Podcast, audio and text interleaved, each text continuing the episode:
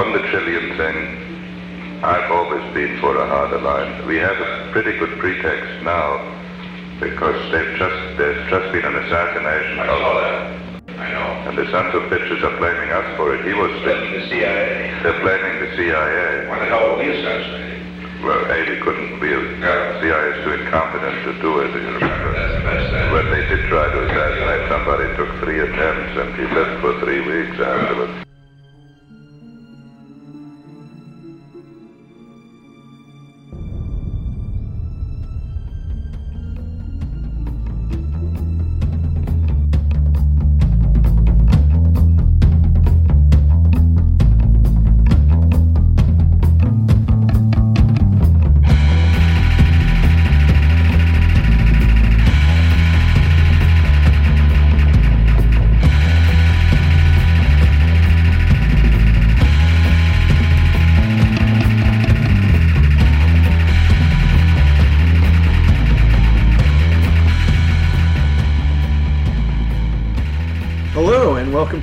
History of Violence, the podcast where we do deep dives in history's assassinations, affairs, crimes, coups, conspiracies, cover ups, terrors, and trials. Except for a trial, I think we've got pretty much all of that covered with this. Oh yeah, yeah, yeah. I thought you meant on the podcast generally. I'm like, we did a trial. Remember the Rosenbergs and Hoffa. I'm your co host, Isaac. I'm your co-host Peter. And uh, today we're, we're talking about the passing, uh, well, not the passing, but, uh, you know, a retrospective on a longtime Mm. friend of the show. Yeah, cue the cue the Paul Walker uh, song. Uh, yeah, that one because we were all sad about him. Henry Kissinger, folks. Yeah, He's been dead for a while, but we don't make episodes fast. Henry the K. Yeah. So on November 29th of uh, last year, 2023, uh, Henry Kissinger, longtime friend of the show, I'm happy to report to our listeners and, and readers, will probably already know this, died. Yeah, Unfortunately, he did not die in the dock at The Hague or before a people's tribunal or languishing in a prison in Cambodia, Vietnam, Cyprus, India, Chile, or any of the other locales where he perpetrated mass murder in the service of American imperial power or his own venality or both. Uh, no, he died in the comfort of his own bed after a long and frankly very, very charmed life in which he ate better food, drank better wine, and had more romantic partners than anyone you know. hey, speak for yourself, pal. So I say he won on on that count, on that score. He's right about the wine. I only drink rock gut. You know, rock it, it makes you stronger every time. That's right. Yeah, that's why I drink it. It just strengthens the gut. Yeah, The rock gut, it's a misleading name. well, in the long term. Mm. Um, but Henry Kissinger's death does mean one positive thing, uh, which is there's no defamation anymore. You can't defame a corpse. So you can say whatever you want now about this venal, psychopathic thug because he's dead. Now, was he was he litigious towards his many critics in life? Oddly, for the most part, no, Yeah. except when it looked like it was going to. He he had a very keen sense of what was actually close. Like he never sued Christopher Hitchens. Yeah. though Hitchens was just like, "You are a murderer," Yeah, but he also may have been keeping a low profile in in his litigation at that time right.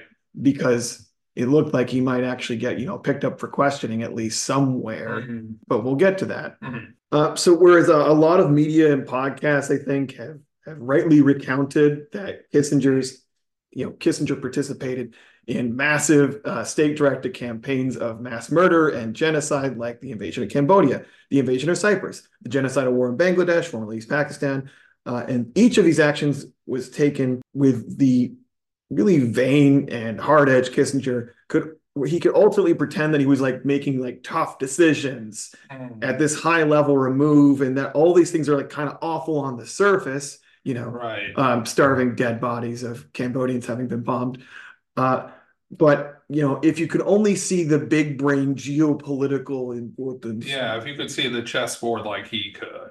Yeah Right. That, that's kind of an insult to the to the injury of of Kissinger's career. yeah It's the way he swanned around like a genius. exactly so with all of these you know really like world historic 20th century crimes uh, and war crimes that you, he could say like well if you would if you would see it from my point of view you'd see why it needs to be done But today, because this is a podcast about about little violence, you know, more 1v1 stuff rather than the big mass murders, I was hoping we could talk about a much more uh, intimate crime in which Kissinger himself ordered the kidnapping and probable murder of a single discreet person. Is he not that discreet if if Kissinger was after him, right? Well, a single individual person. Oh, okay, okay. One guy. Different discreet. I think it exposes him as a brutal gangster, a, a Harvard trained mob boss, Mm, one for whom a foreign general who he never met simply like got in the way of the plan. So he ordered him killed. mm. Uh, in the process, he oversaw, directed, and approved every bit of like really filthy, dirty business. And I, I know I've been bugging you, Peter, over text for weeks, but I've been like amazed at just how like dingy and shitty and like blood simple this Yeah. whole plot turned out to be. Yeah, this isn't this isn't Jason Bourne type business. This isn't high end, you know, uh, uh, spycraft. No, no, it, it's done by people who consider themselves very high end spies Oh, in sure. part, but you know, Well- in the end, it turns out they're just turning over money to like, like, like booze hound thugs. Right. As it turns out, as it turns out, that is for the most part high level spycraft. When you uh, uh, the technically accomplished stuff comes out for, you know, it comes out of the NSA. That's a different order of spying. But yeah, this kind of spy stuff, like this is this is what it looks like. it, it really gave me a sense that like actually like what happens with a lot of covert operations is the very very well trained millions of dollars invested in people like just engage in like a long game of like passing the Yeah. buck until finally it reaches like the last guy who just hands some money to like a completely just like desperate down on his luck guy and it's just like all right shit rolls downhill time to go kill someone Yeah, yeah. uh, so this was some really filthy, dirty business, and we have here wads of cash stuffed in people's boots, psychotic killers meeting on street corners with still unknown disguised CIA agents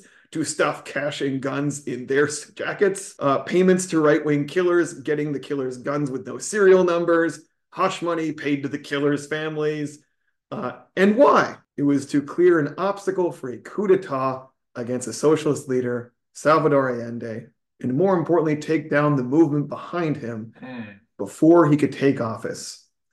Uh, So ultimately, it didn't succeed. Allende did take office. yeah, and and we'll talk about. Eventually, the, the CIA got rid of them another way. Yep, Um, uh, you know, even bloodier, but yeah. but absolutely right. For the for for three years, they weren't able to take Mm.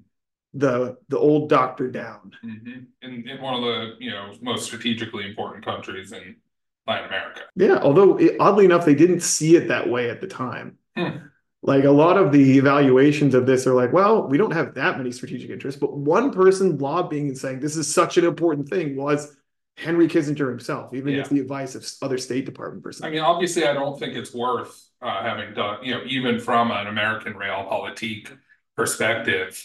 Uh, but between like mineral riches and the fact that it's a pretty well developed society with a lot of geographic real estate with yeah not, As you trying, were saying, not, not trying to play risk you know like like like Kissinger did and I'm not saying it would would have even from an American realpolitik you know nationalist perspective doing all this it would have made sense as opposed to I don't know making some arrangement but uh between the mineral wealth and its geographical position the fact that it's arguably South America's most like highly developed ec- economy you know, I would say that Chile is pretty important. Yeah, all, all, all, all very true. But just so our listeners, by the way, don't get the wrong idea, we're not talking about the killing of Salvador Allende, No. the socialist man himself, but the guy who stood in Kissinger's way to removing him from power Yes, Uh, or preventing his election. or preventing his election. And that man was General Rene Schneider. Mhm. And this is a this is a murder. This is a death that Kissinger directly lied about under oath in his memoirs, in depositions, multiple times. And we're gonna dig up his corpse and try him on this show. Mhm. So let's go. Mhm. So first off, we should probably talk about why would Kissinger and his flunkies and thugs around him want to kill a guy like General Rene, Chilean General Rene Schneider? Right, don't they usually like Latin American generals? One would think so, uh, but there were some distinguishing characteristics of Mr. Schneider, and also the uh, the particular historical moment that he was a Mm. part of.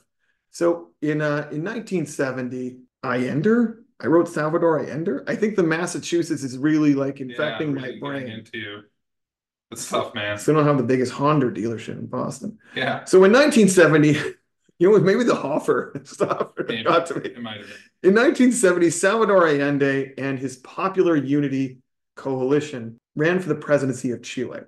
Uh, he represented a, a pretty broad base of organized people like copper miners from the vast expansive desert areas of the country to urban migrant workers, peasants' unions, and leftist students. He promised land reform, which was pretty desperately needed in a country where 14% of the landowners, the holders of what are called latifundia, controlled over 90% of Chile's productive arable land. Hmm. Uh, and a lot of it was just left fallow, which is an increasingly desperate issue in a country like Chile in 1970, where people are seeing the food prices of beef and wheat and bread go up and up and up. Uh, he called for expanded healthcare and extension and deepening of the initiatives originally begun under Christian Democratic President Frei. But when expectations were raised under Frei, they weren't really getting met. Mhm. And as a result, people organized and were pushing for a more radical approach from Allende. So one, some of those radical approaches included Chile expanding its nationalized stake in the copper industry, which was becoming more, not less essential to the global economy Yeah.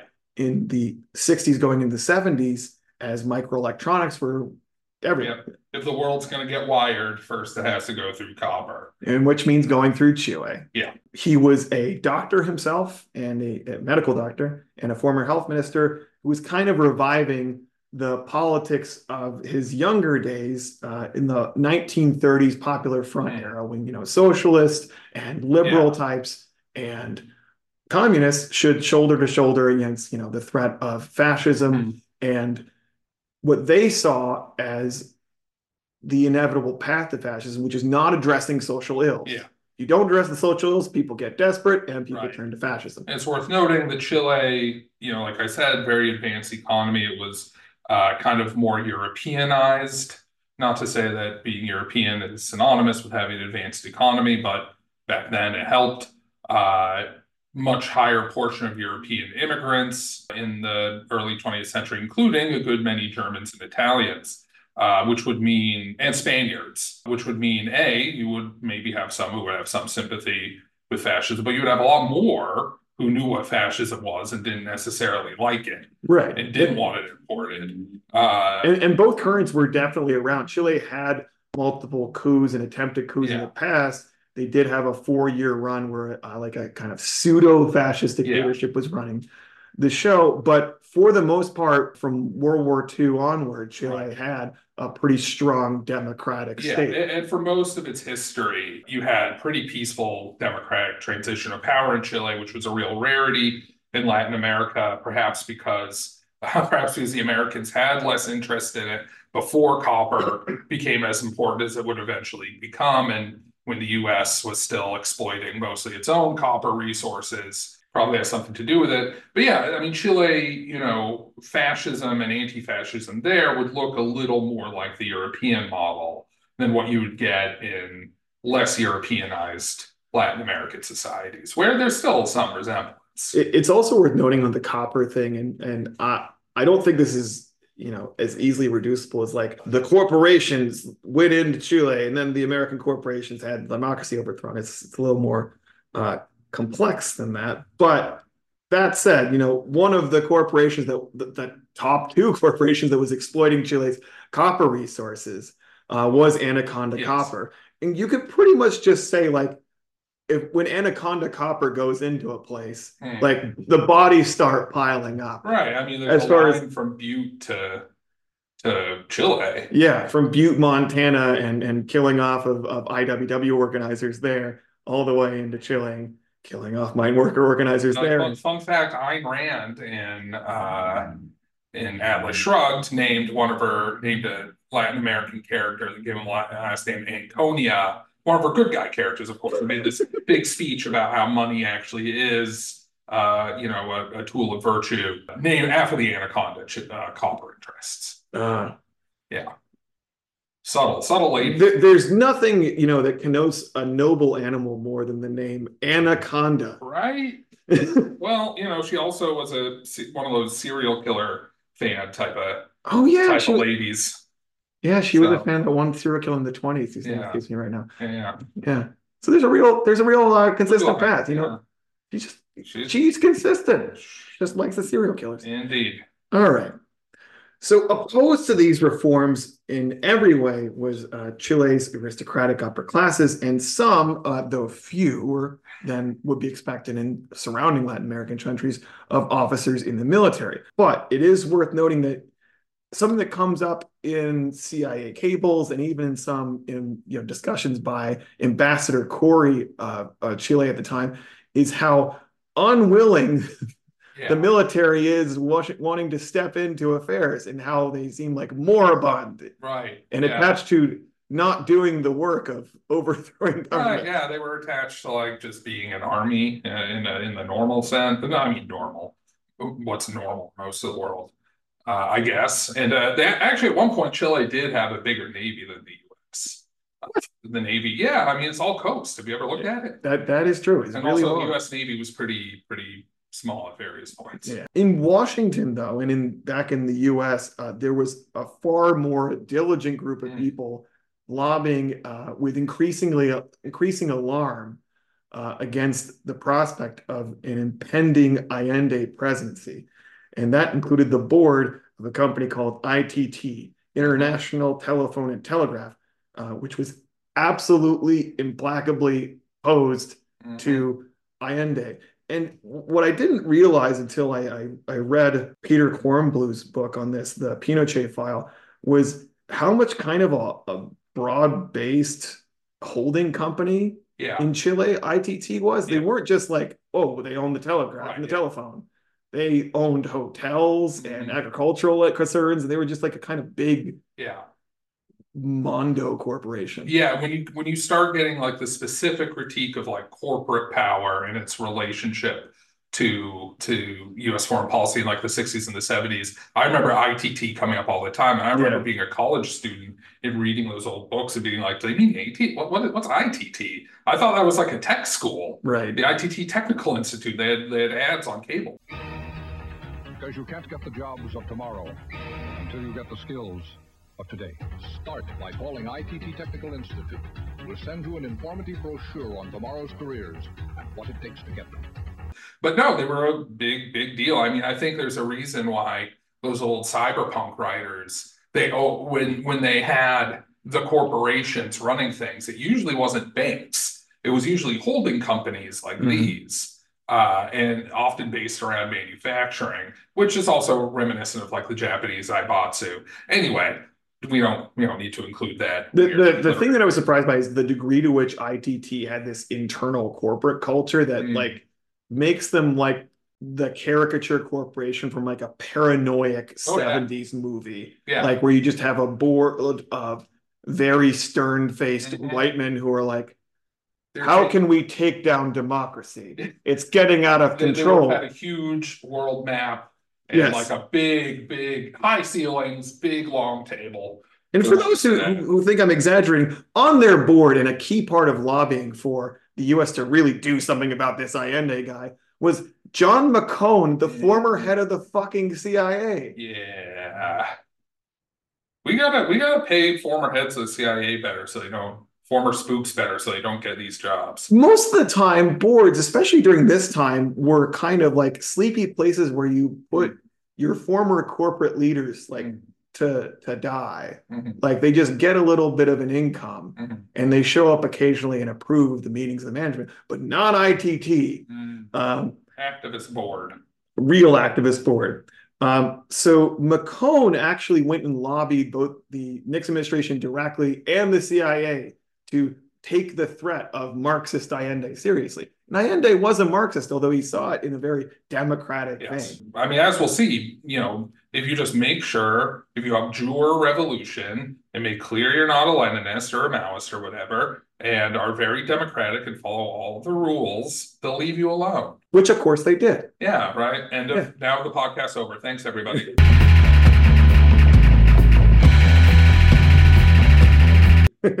No, I'm kidding. So- so- They'll still kill you. Yeah, and and and to be clear, Allende wasn't so naive as to think Yeah. that they wouldn't come after him Oh, if yeah, he no, no, followed no, the no. rules. I'm not, no, I he was he was not in. I'm in making our fun minds. of, I'm Yeah. making fun of, I don't know, I don't even know if contemporary social democrats think that, though sometimes it seems like they do.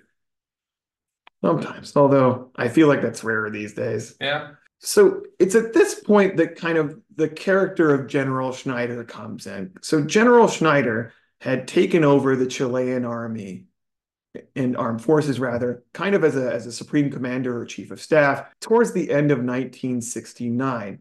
He was opposed to any intervention or any expressions really publicly of political intent or import by the Chilean army uh, in something that eventually got called the Schneider Doctrine. Hmm. do we know much about his personal politics or That's something that, as as far as I can tell from the profiles that were done with him, done of him in the summer of 1970, which got reprinted in a lot of places in the U.S., he seems to have been whatever the Chilean in the Chilean spectrum would be considered a political moderate at the Yeah. time. The one thing that they they said consistently is that he was absolutely loyal to the uh, outgoing president Frei, Yeah, who was the Christian Democrat. right, And at that time, the Christian Democrats were incorporating more and more of this kind of Catholic social concern Yes. teaching, and in particular to kind of keep their base from going over to more radical socialist Mhm. parties. Um, and that included doing some land reform, that included doing a partial nationalization of the copper industry. yeah, Uh, and so one can one would think that you know probably just extrapolating out that those kind of policies he was all right with.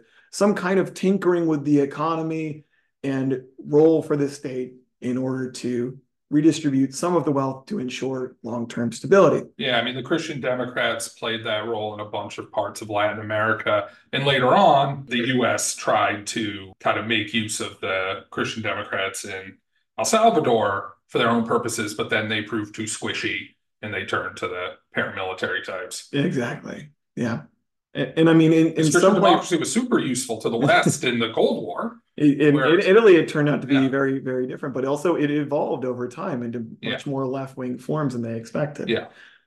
Now, I, I think you can see a lot about his kind of his uh, view or approach to Chile in how he handled an incident that happened before he took over, which was an armed mutiny, although it was kind of a laughable one at the time, it seems like called the Tacnazo, or Mm. like, and basically, as far as I can tell, this amounted to a regiment under the command, uh, sorry, it's much, I think it's much smaller than a regiment Mm.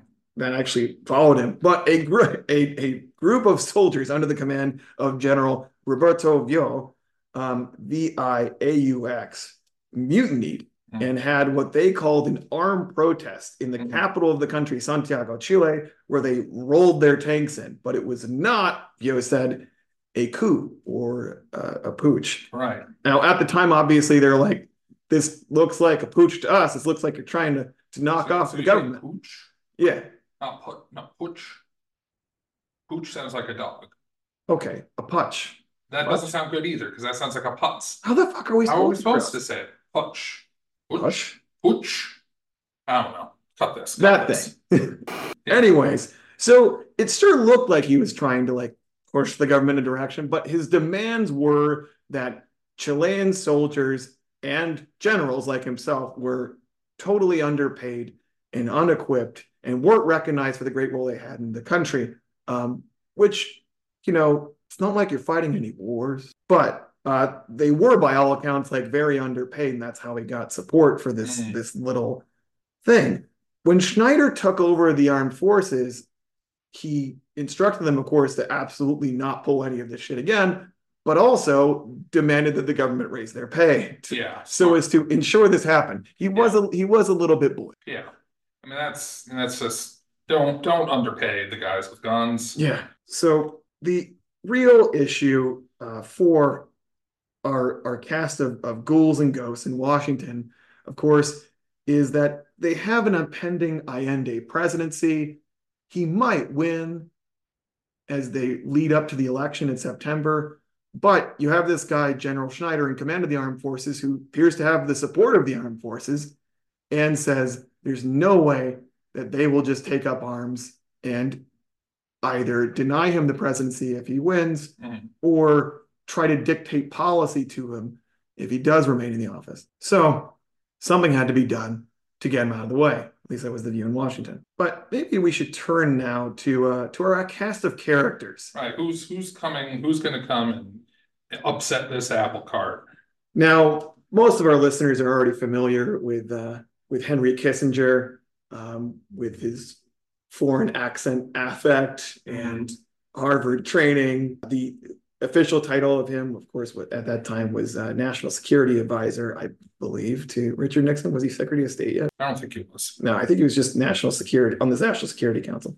So, as you'll see, to assemble our cast, on Nixon and Kissinger's orders, the CIA put together an operation called FUBELT, or uh, an abbreviation really for "fuck you, Belt." Um, where Really? that's probably no, Oh. that's bad joke, bad joke. Okay. I'm gonna, I'm gonna, cut, I'm gonna cut Cut, where undercover CIA agents who are primarily run by a guy named David Atlee Phillips, the CIA put together an operation named FUBELT, F-U Belt, where undercover CIA agents who were run by David Atlee Phillips, a guy with all kinds of pretentious WASP affectations and lover of William F. Buckley.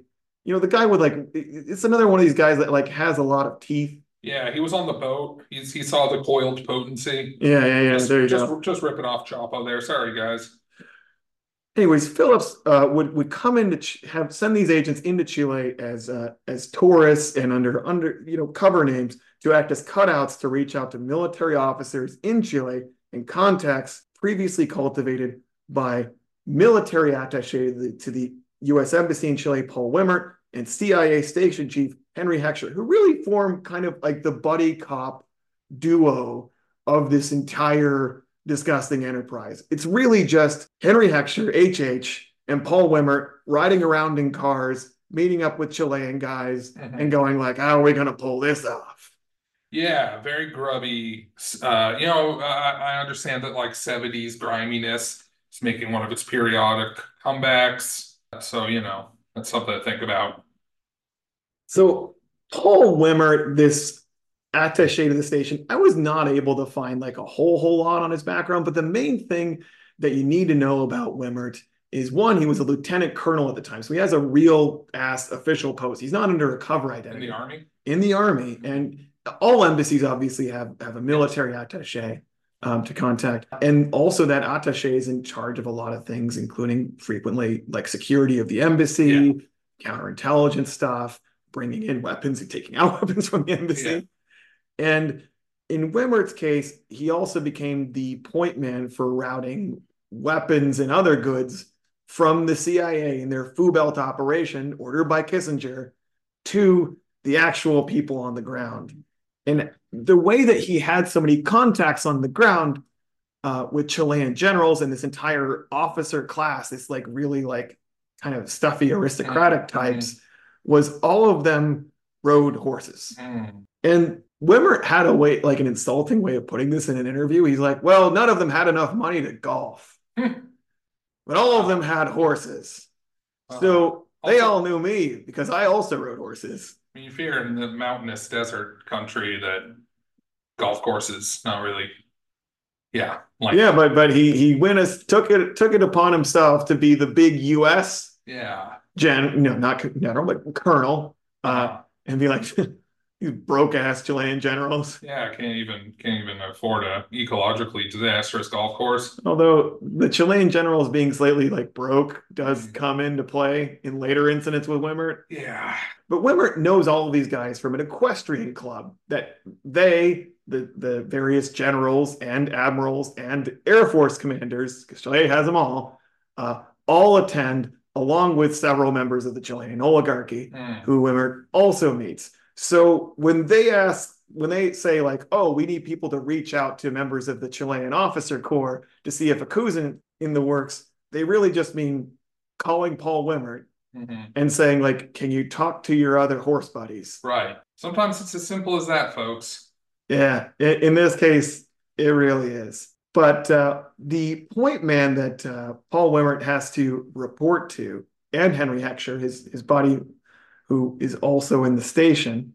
Actually, maybe I should talk to about Henry Hecksher for a moment. Yeah. Henry Hecksher is like a longtime veteran of doing dirty deeds to overthrow democratic governments that get in the way of, you know, extracting a profit. Mhm. Hecksher was an OSS officer in World War II, like many CIA people of his generation. And he went on to the um, successful overthrow of Jacobo Arbenz, the president of Guatemala, before moving on to the less successful initiatives that he tried to do in places like Laos, Mhm. where the ambassador who wanted to maintain a stance of neutrality kept seeing Henry Hecksher trying to run operations under his nose, Yeah.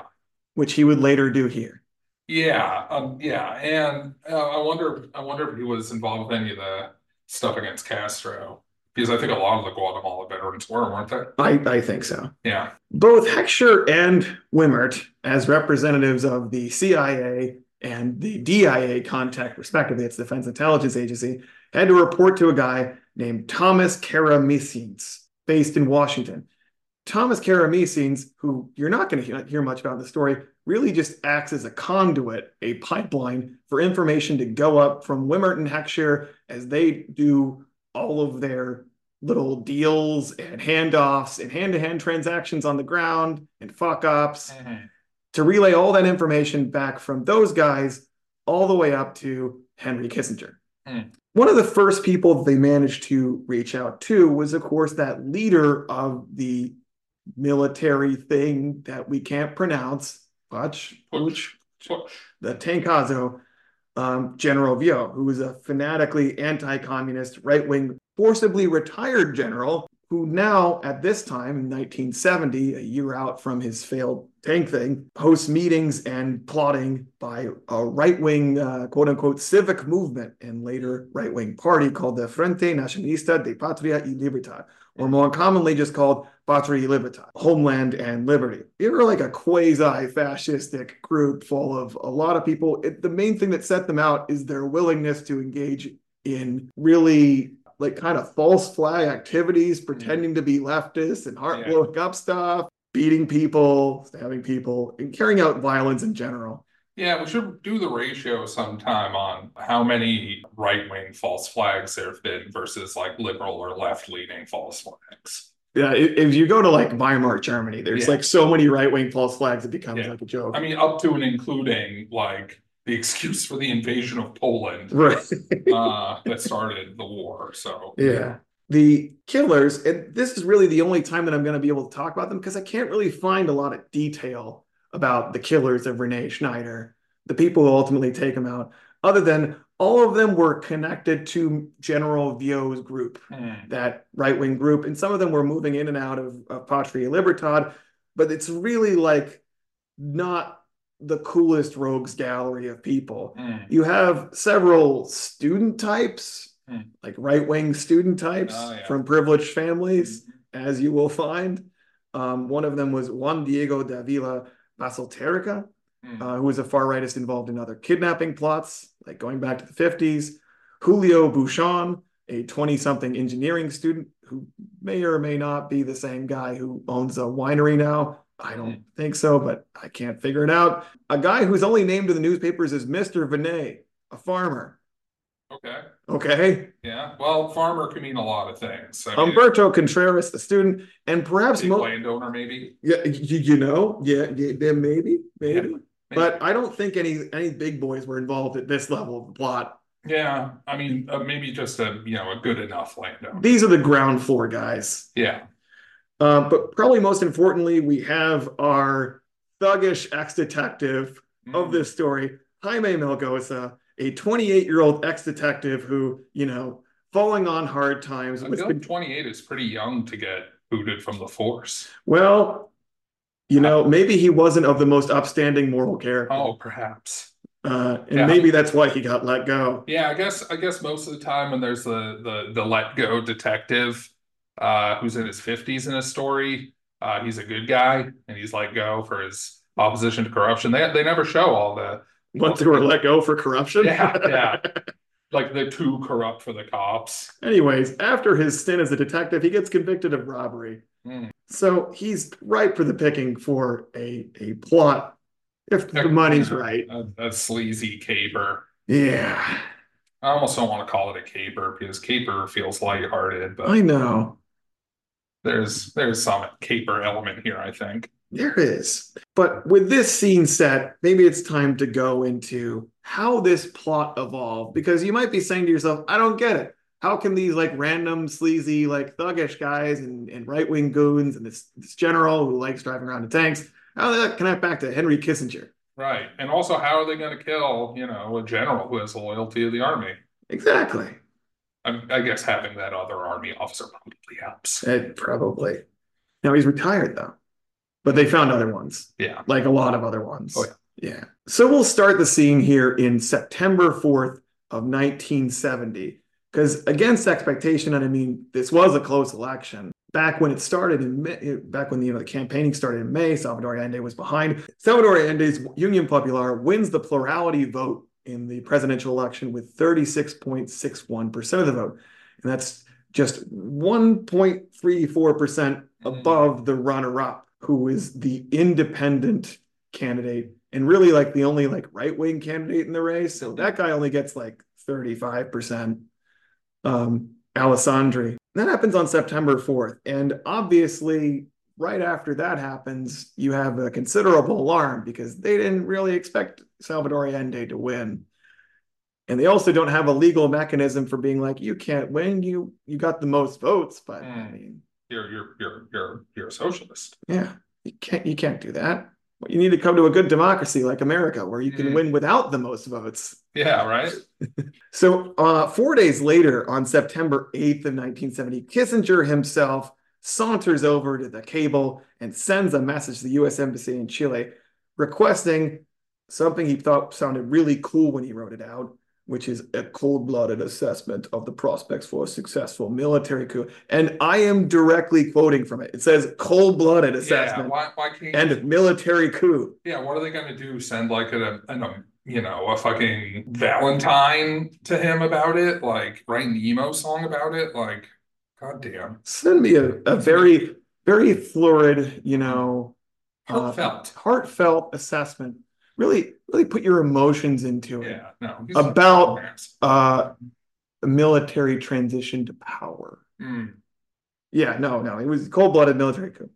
Uh, two days later, Patria Libertad is actually founded. And the reason it's moves so fast is because all of the plotting to kill this guy happens in the space of about two months. mm, pretty much all of it. So two days after Patria Libertad is founded, where most of the eventual shooters from our story will be from, uh, September 12, 1970, Richard Nixon, Henry Kissinger, CIA Director Dick Helms, and Attorney General John Mitchell meet to discuss Chile and Allende's collection. And hopefully they met again in hell. But they believe they believe that the solution is to support the organization of a military coup with US assistance, which It's kind of weird the AG was in that meeting, but I guess he was pals with Nixon enough that Yeah. Uh, I almost wonder if it's just like you need the lawyer. There, there's like an instinctive Yeah. need among these like guys They in when they're in like their mob brain mode of like, Yeah. we need the lawyer in here. consigliere. Yeah. Not surprisingly, you, you know, four days after he says, I need a cold-blooded assessment of, of whether we can do a military coup, they decide that the solution to the Chile problem and Salvador Allende being elected is to do a coup. Mhm. it's probably important to note here that like Salvador Allende, Chile had like a three stage process for how you could become president. You get the most votes, and then it, that happens on September 4th. And then the next month, on October 24th, the Congress votes for if you are in fact the winner of the election. The Oh. Congress actually votes in, in, in kind of a semi parliamentary way Hmm. on who becomes president among these people Oh. because none of them got the outright majority, I guess. Oh, I see. Then after that, you have your inauguration later Okay. when you officially become sworn in and the old president ends out his term. So did he get did uh did did Kissinger get his cold blooded memo? He got his cold blooded memo.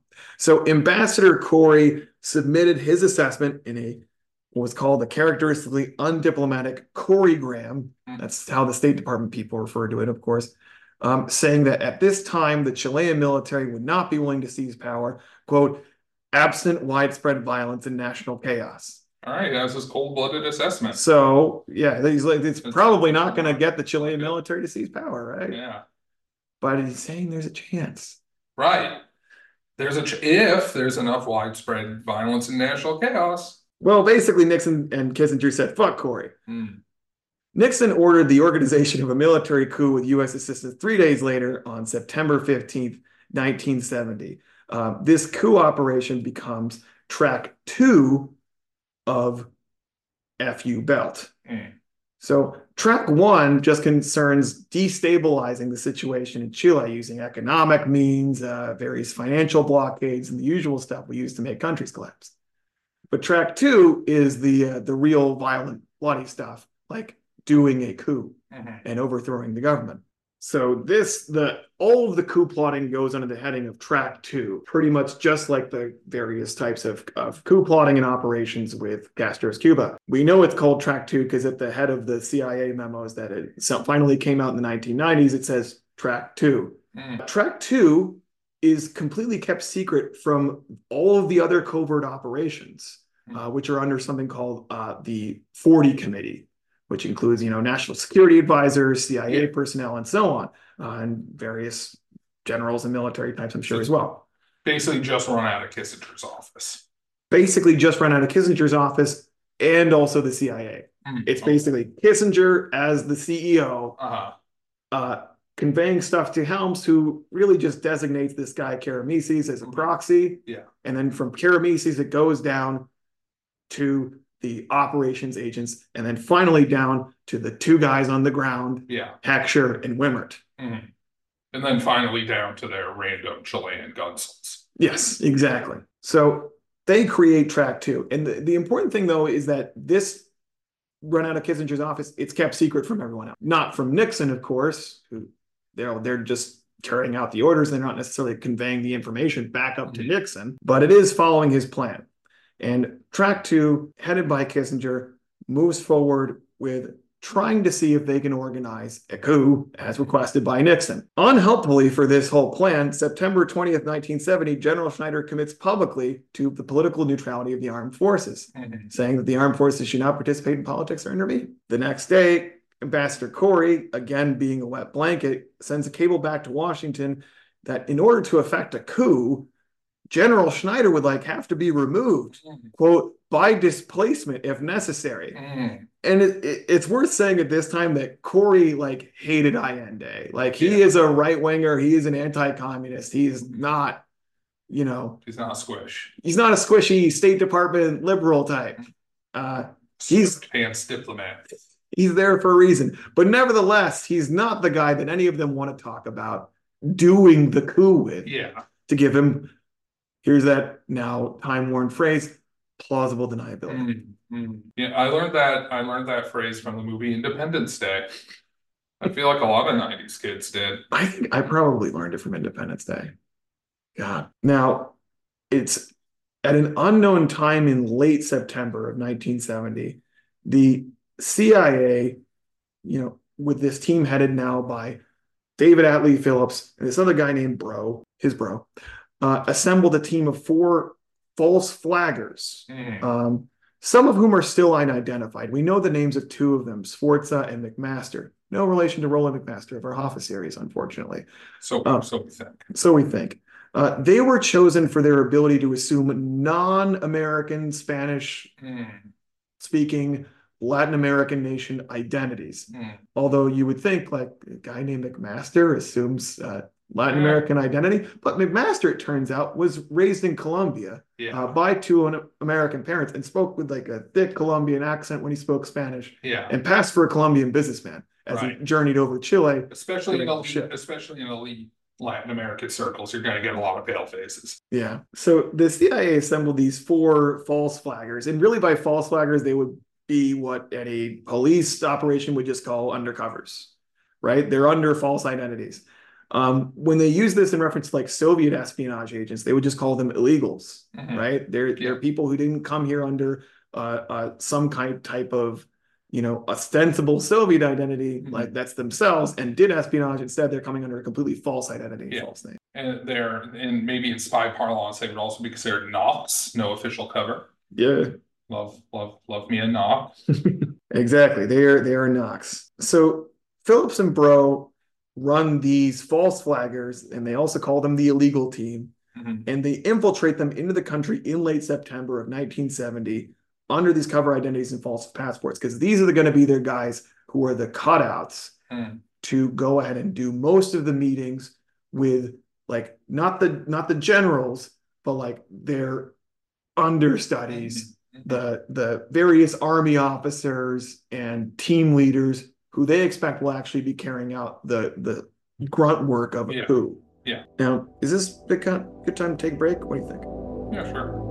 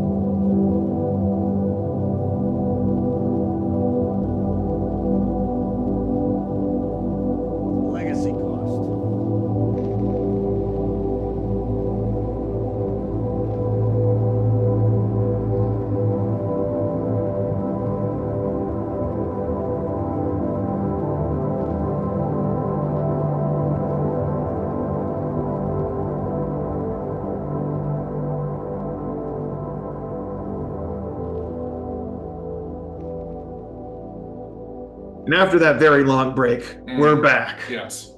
So, as I said, the the false flaggers and the illegals, they were infiltrated in late September, but on September 29th, Paul Wimert formally comes into the story as a the chief of the Defense Intelligence Agency calls Paul Wimert and tells him to work closely with this CIA team and to begin reaching out himself to Chilean military contacts and try and foment a coup before October 24th, 1970, when they expect the Chilean Congress is going to vote Salvador Allende into office.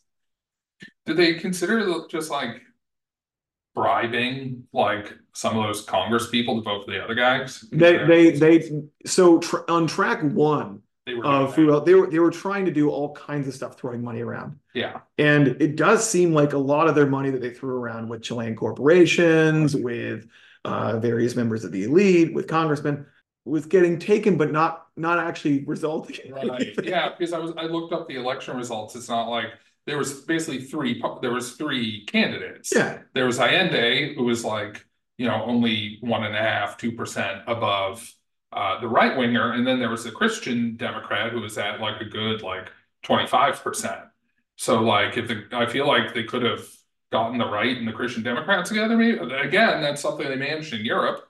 Um, but They you know, they could not pull it off here, and maybe part of that is because they were so focused at this Right, time on like just, the only solution here is just to to right. do a coup. Yeah, Kissinger didn't like that kind of. He didn't like doing the politics. He liked doing the bullshit. No, and, and that's that's the thing is like one would think a more you know supposedly he's this like worldly nuanced Right, yeah. thinker you know who who's an incredible flatterer by all accounts to powerful people Oh, yeah. anyways um really good at kissing ass but when it comes down to like his instincts for like how to interact with the world, there's no question of like, I don't know, should we do a coup? It's just like Yeah, we have to put everything into a military yeah, coup. we have to, we have to, we need blood in the streets. Yeah. Now, Wimert, as we said, the horse guy, Mhm. he's now been detailed to be the boots on the ground. He's he's been given this assignment. You're not just the military attaché. You you got to start going around talking to your friends about whether we can do a coup. Which that's the call every military attaché wants. I'm pretty sure. Uh, you thought it was just going to be a nice Latin American country? Nope. We're doing a coup here too, Wimert. We love So Wimert, however, was also ordered to keep this a complete secret from Ambassador Korry. And uh, the message he was he was actually given a verbatim message that he was supposed to give to Chilean officers, which was high authority in Washington has authorized me to offer material support short of military intervention to Chilean armed forces in, in any endeavors they undertake to prevent the election of Allende on October 24th, his inauguration on 4th November, or his subsequent overthrow. Even if he becomes president, you still take him out. Yeah. Now, there's a kind of a gap in time here, but one can assume that the, the, during this early October time period, that that's when Wimert is, you know, out on the horse range, Mhm. embedded horseback riding range, and talking to these various Chilean uh, commanders, including uh, an, uh, a high-ranking admiral. And Henry Hecksher, for his part, is at this time talking to the head of the Carabineros, Mm, which, uh, much like the Carabinieri, are the Chilean national police. They're Mhm. militarily organized. They have a barracks, mhm, but they are still uh, a judicial police force. mhm. Um, and the head of them appears to have been, or at least been made, a CIA asset. Is he's Mhm. talking back and forth with Henry Hecksher uh, in these reports about how they're going to pull off a coup Mhm. and whether one's even feasible. On October 7th of 1970, the CIA submitted their really their first assessment of what military leaders in Chile will be willing to, which ones will be willing to carry out a coup d'état. And their prime candidate, who they believe to be actually capable of it, is, was retired General Roberto Viaux. They also identified at that time another guy who will come into play with this story, General Valenzuela, and others. Mhm. Now, Viaux, I think, became such a big candidate for him because he was uh, the most committed to, we're going to get this guy overthrown without being so crazy that they were scared. Right. Um, and from interviews I've seen with him, he kind of seems to have like a like a a, a preening like public Yeah. quality You to him. Like, best, yeah, necessarily. You don't want the most ferocious guy. You want the guy who will get, who's just good enough to get it done. Mhm. The next day after this assessment um, at CIA HQ back in the United States, uh, and Phillips send a cable to Henry Hecksher, that Santiago station chief, and ask him pretty bluntly, anything we or the station can do to affect the removal of Schneider? Mm, having found out that Schneider will be the biggest obstacle for their whole little coup plan. Yeah. After saying, is there anything we or like you could do to get rid of General Rene Schneider? mhm. Hecksher uh, goes and discusses with his friend at the head of the Carabineros police, the national police, what maybe removing General Schneider would look like, head of police. And the head of the Carabineros warns Hecksher that they analyzed already uh, the quote means to remove Schneider and that an abduction might lead to bloodshed. In other words, if you might, if you try to kidnap the guy, you might end up killing the guy. Right, and if you're the Carabinieri, you're thinking, well, that would lead to the army coming for us, probably. Yes, because in in the uh, in the real uh, in the real gun to gun combat, the Carabinieri aren't going to be able to hold up long against the army. Right.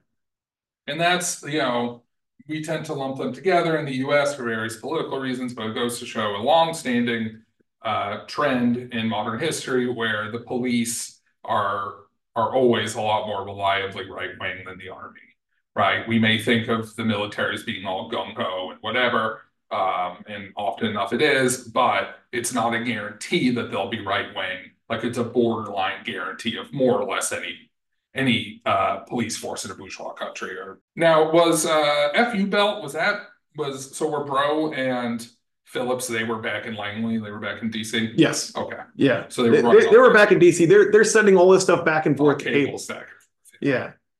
see I think that's if I was going to be a Kissinger style mob boss I mean, I guess you need to have somebody in DC reporting back to you. But I would say, okay, well, if you're in charge of this whole Chile uh messing with operation, you need to be you need to be closer. You need to be able to get eyes on the prize. Mhm. But that's my leadership style. I am writing a leadership. Uh, the, it's uh, Peter's Razor, the leadership. Ah, love No, it. no, love that's it, not right. love it. It's my my leadership is not banal. Anyways, I, I I do have half a notion that like at Langley they're like work until like maybe like 2 p.m. and then they're like, well, time to get martinis. Yep. And like that that that's when like they come up with things like quote anything we or station can do Yeah. to affect removal of Schneider. Yeah, is there anything we can do? It's not- It's like a drunken teletype. Yeah, yeah. Oh, yeah. Getting, getting all, getting like uh, little bits of lemon rind in the keys.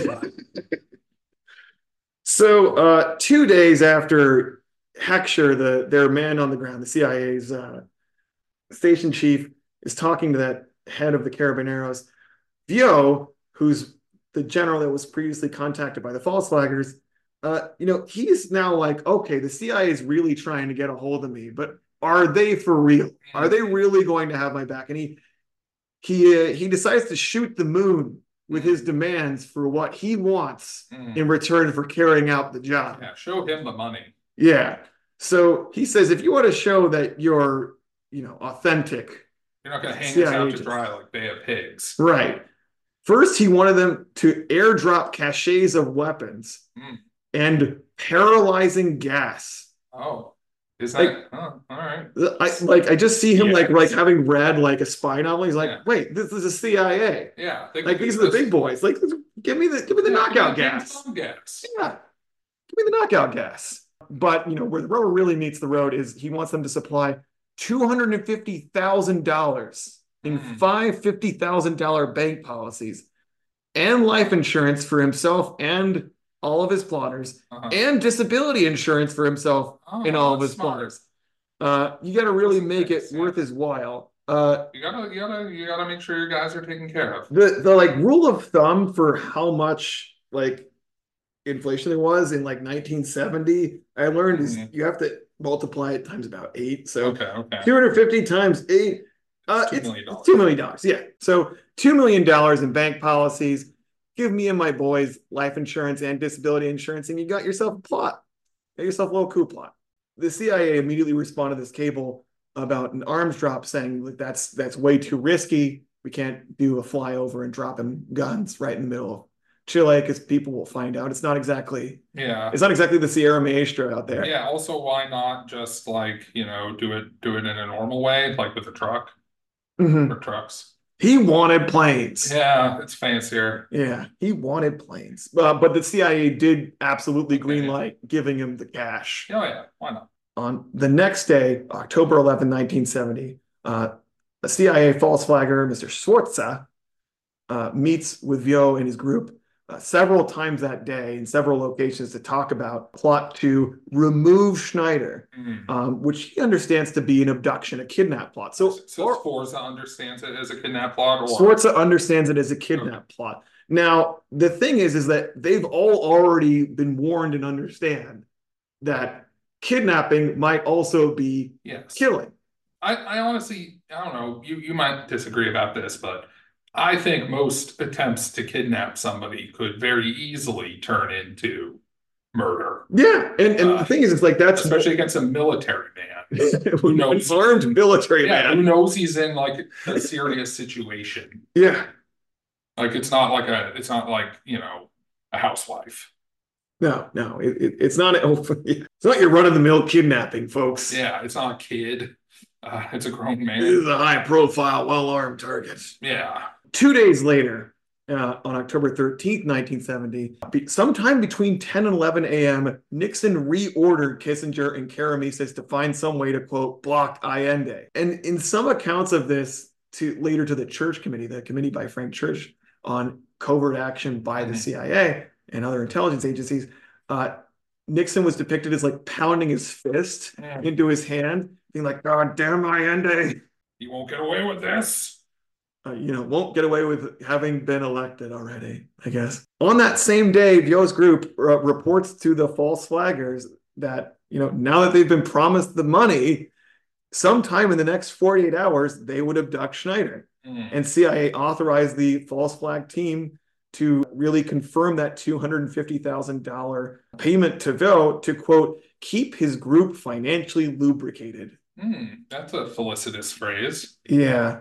That, that's where you, that, that's where this uh, university education by CIA station chiefs gets you. They, you know, when they when they hand over the blood money, they're like, "We this is to keep your group financially lubricated." Two days later, with the plot having not gone forward yet, in an evaluation in a meeting with Kissinger, Karamessines notes some problems with Viaux's group, Mm. uh, saying that they were a bit disorganized and they had maybe about a one in twenty chance of a successful coup. Now, it's important to note that he didn't say they had about a one in twenty chance of carrying out a successful kidnapping or Right. removal of Schneider. He just doesn't think that Viaux like has the juice to carry out a full-on military coup. And instead, he talked about a lot of other Chilean officers who would be more prime candidates to seize power, yeah, um, more support in the military and so on than retired General Viaux. who made an embarrassment of himself with a tank incident, probably at least a little. Yeah. Now, at this time, this becomes a very important in,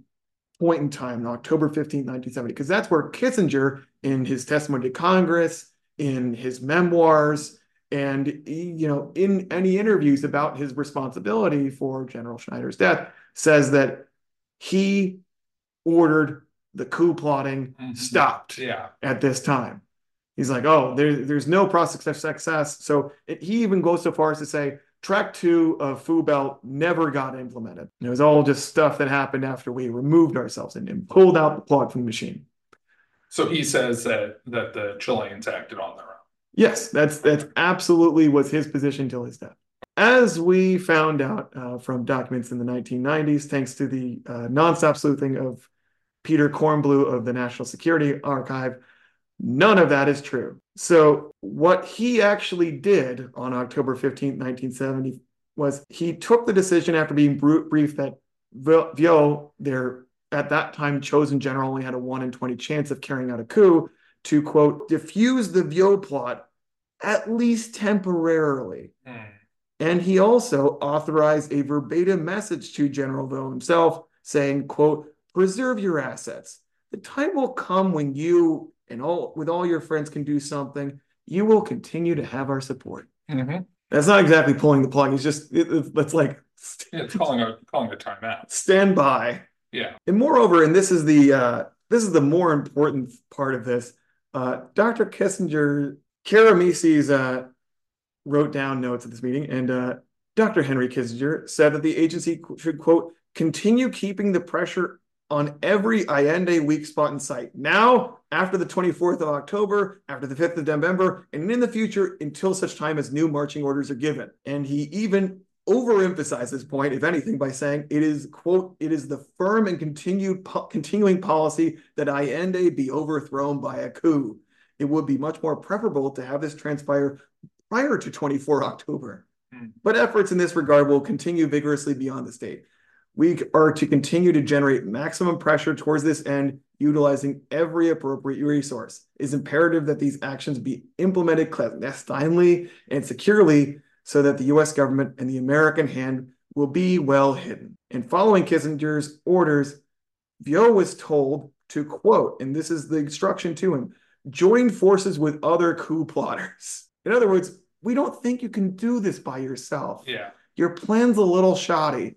So just join up with some other guys who we have who Yeah. are still doing the coup, which again is our policy. Right. By the time this would have came out in the '90s with Kornbluh, Kissinger wasn't having to answer to Congress for it. No. His church commission was long out of commission. Yeah. And did but did he did the press press him on it? Did he what did he say about it? He got a little bit of pressure on this in 1982 when Seymour Hersh's The Price of Power Mm. um, about Henry Kissinger came out. Okay, so it wasn't just the '90s. It wasn't just nice. He got a, he got some heat on this in the Yeah. 80s and from people like Christopher Hitchens uh, in the late 90s. Okay, Uh, in 97, I believe the Because then that's, what administration that's why I'm curious, like how he refuted the documents. If he, The the short answer is he didn't. yeah, Um, His yeah, I guess if Congress wasn't, if no one was going to make him, why would he?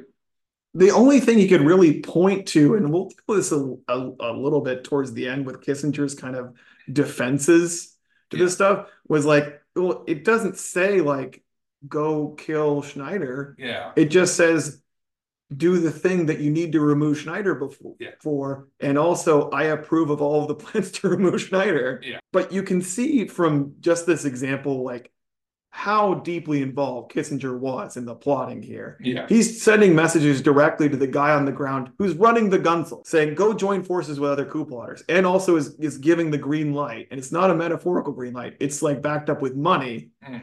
To the other coup plotters, which Yeah. will continue in just a moment. So on October 16th, 1970, the next day, a contact in Viaux's group uh, who hasn't yet gotten the message of like, hey, tone down your kidnapping plot and, and so on, he meets with one of the CIA false flaggers and asks whether the CIA false flagger would sponsor a plan to bring in four Puerto Rican nationals to carry out the kidnapping because, in their view, this kidnapping is pretty risky and might result in killing Schneider. Right. And they don't want to be the ones to do that. Yeah. So can you please bring in your own gunsels? Yeah. It's, it's kind of funny because it's like we, we're paying you guys to carry out the coup.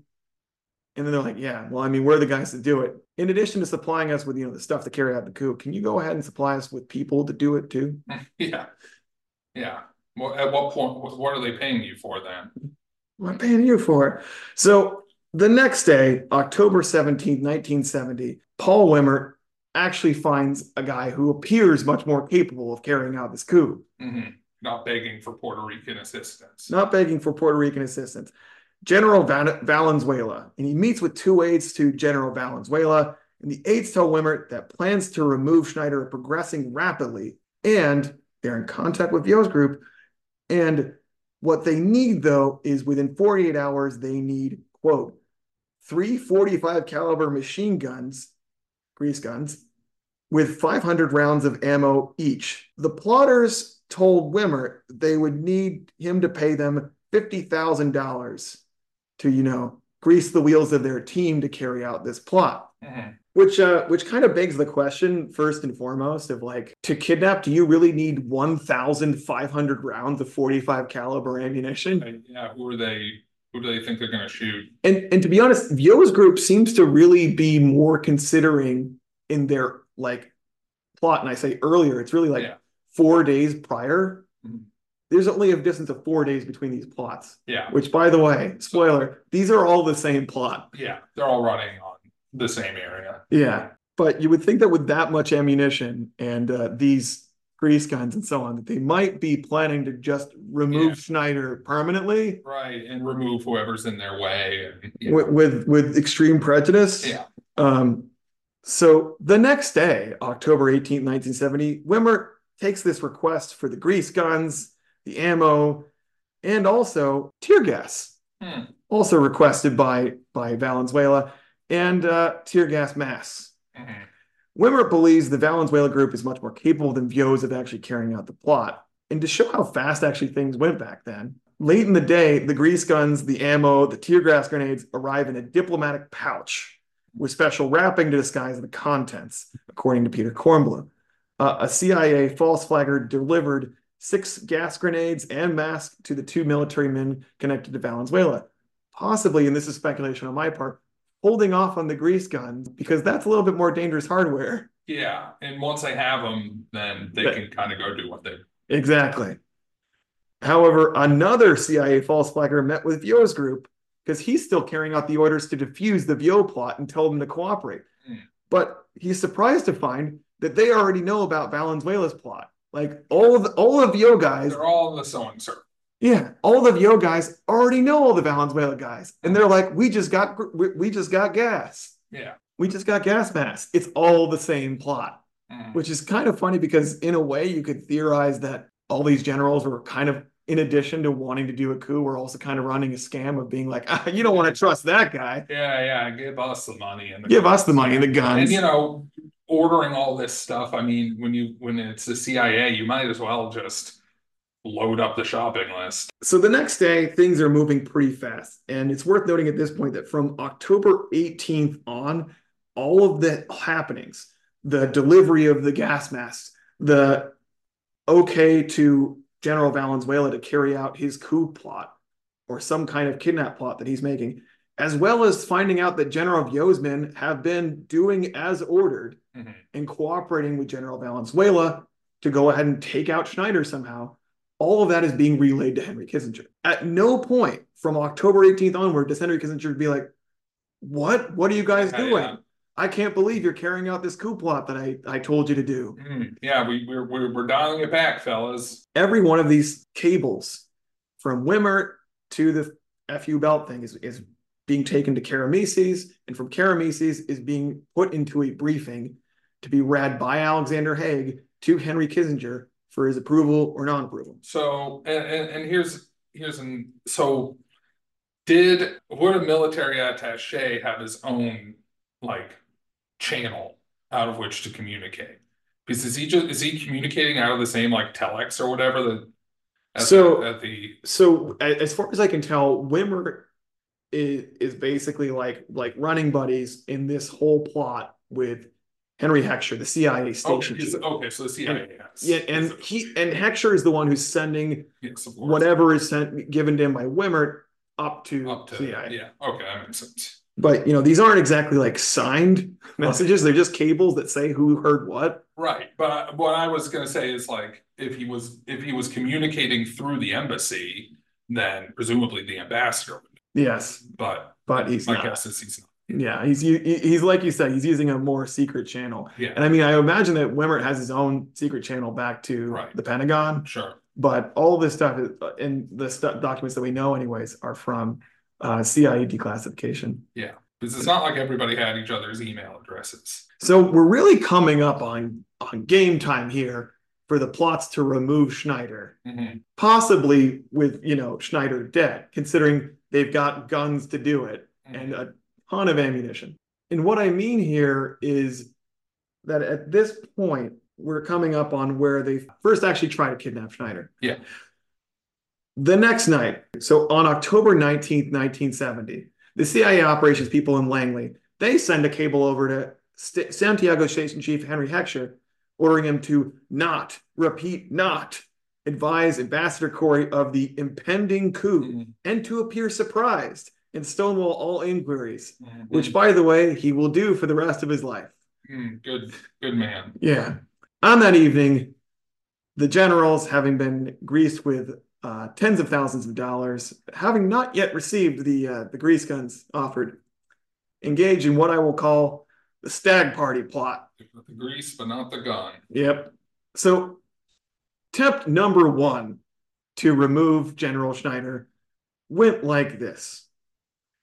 There was a stag party, a VIP stag party, which is, uh, oh, how do you want to explain this, Peter? Uh, you know, it's when uh you get together with your besties and uh cuddle. Uh, no, it's you know, it's a, it's a, I assume I don't know what a Chilean stag party is like, but I assume just you know, it's all the du- it's it's it's It's the, only dudes. it's the gentlemen without their wives. yes, and It's that's the gentlemen key without thing. their wives or their or their sweethearts, I assume. Uh, I don't know if if they brought in strippers. I don't know if strippers were really a thing in Chile at that time. I assume sex workers of some kind were, but I don't know if they were invited. Uh, If so, it wouldn't go into an official CIA document, just- but they probably let's let's be honest, they probably were. This so is, I, I do hear that Chile is possibly the most uptight country in Latin America. Sorry to all uh, our Chilean listeners. I mean, it's okay to be uptight sometimes. Yeah. But um, yeah, they're up. They were uptight about democracy. No, no, no, no. Um, for a while, it wasn't. But uh, Yeah, they're, they're having this like drunken party where, Yeah. where no no wives are allowed. Yeah, they're drinking, they're playing cards, they're carrying on in the way of, you know, it's just guys being dudes. Yeah. It's, it's dude It's stuff. held at the house of the uh, commander in chief of the army at Presidente Errázuriz Street. I'm sorry for mispronouncing that. According to the plan, quote from the CIA's own document, as Schneider left the party, he would be kidnapped. Schneider's abduction would begin the following progression of events to establish an anti-Allende military regime. Mm, One, after arriving at the house, Schneider will be abducted. Two, he will be taken to a waiting airplane flown to Argentina. Three, Valenzuela would announce that Schneider had disappeared to all the other attending military officers. Disappeared from the party. Mm-hmm. Huh. The military would blame the kidnapping, because then, then, then we'd be like, oh my god, he's been kidnapped. It's crazy. They would blame the kidnapping on leftists and would institute a search for Schneider all over Chile, using this pretext as a pre- blah, using the search as a pretext to raid communist-controlled neighborhoods. Now I wonder how far this doesn't. This sounds like they had, and you know, the CIA has exhibited this before. Sounds like they had Mossad envy. Because this sounds like a shitty fly-by-night version of what the Israelis did to get Eichmann. But the Israelis worked at it uh, for a long time. They had a much more prep time.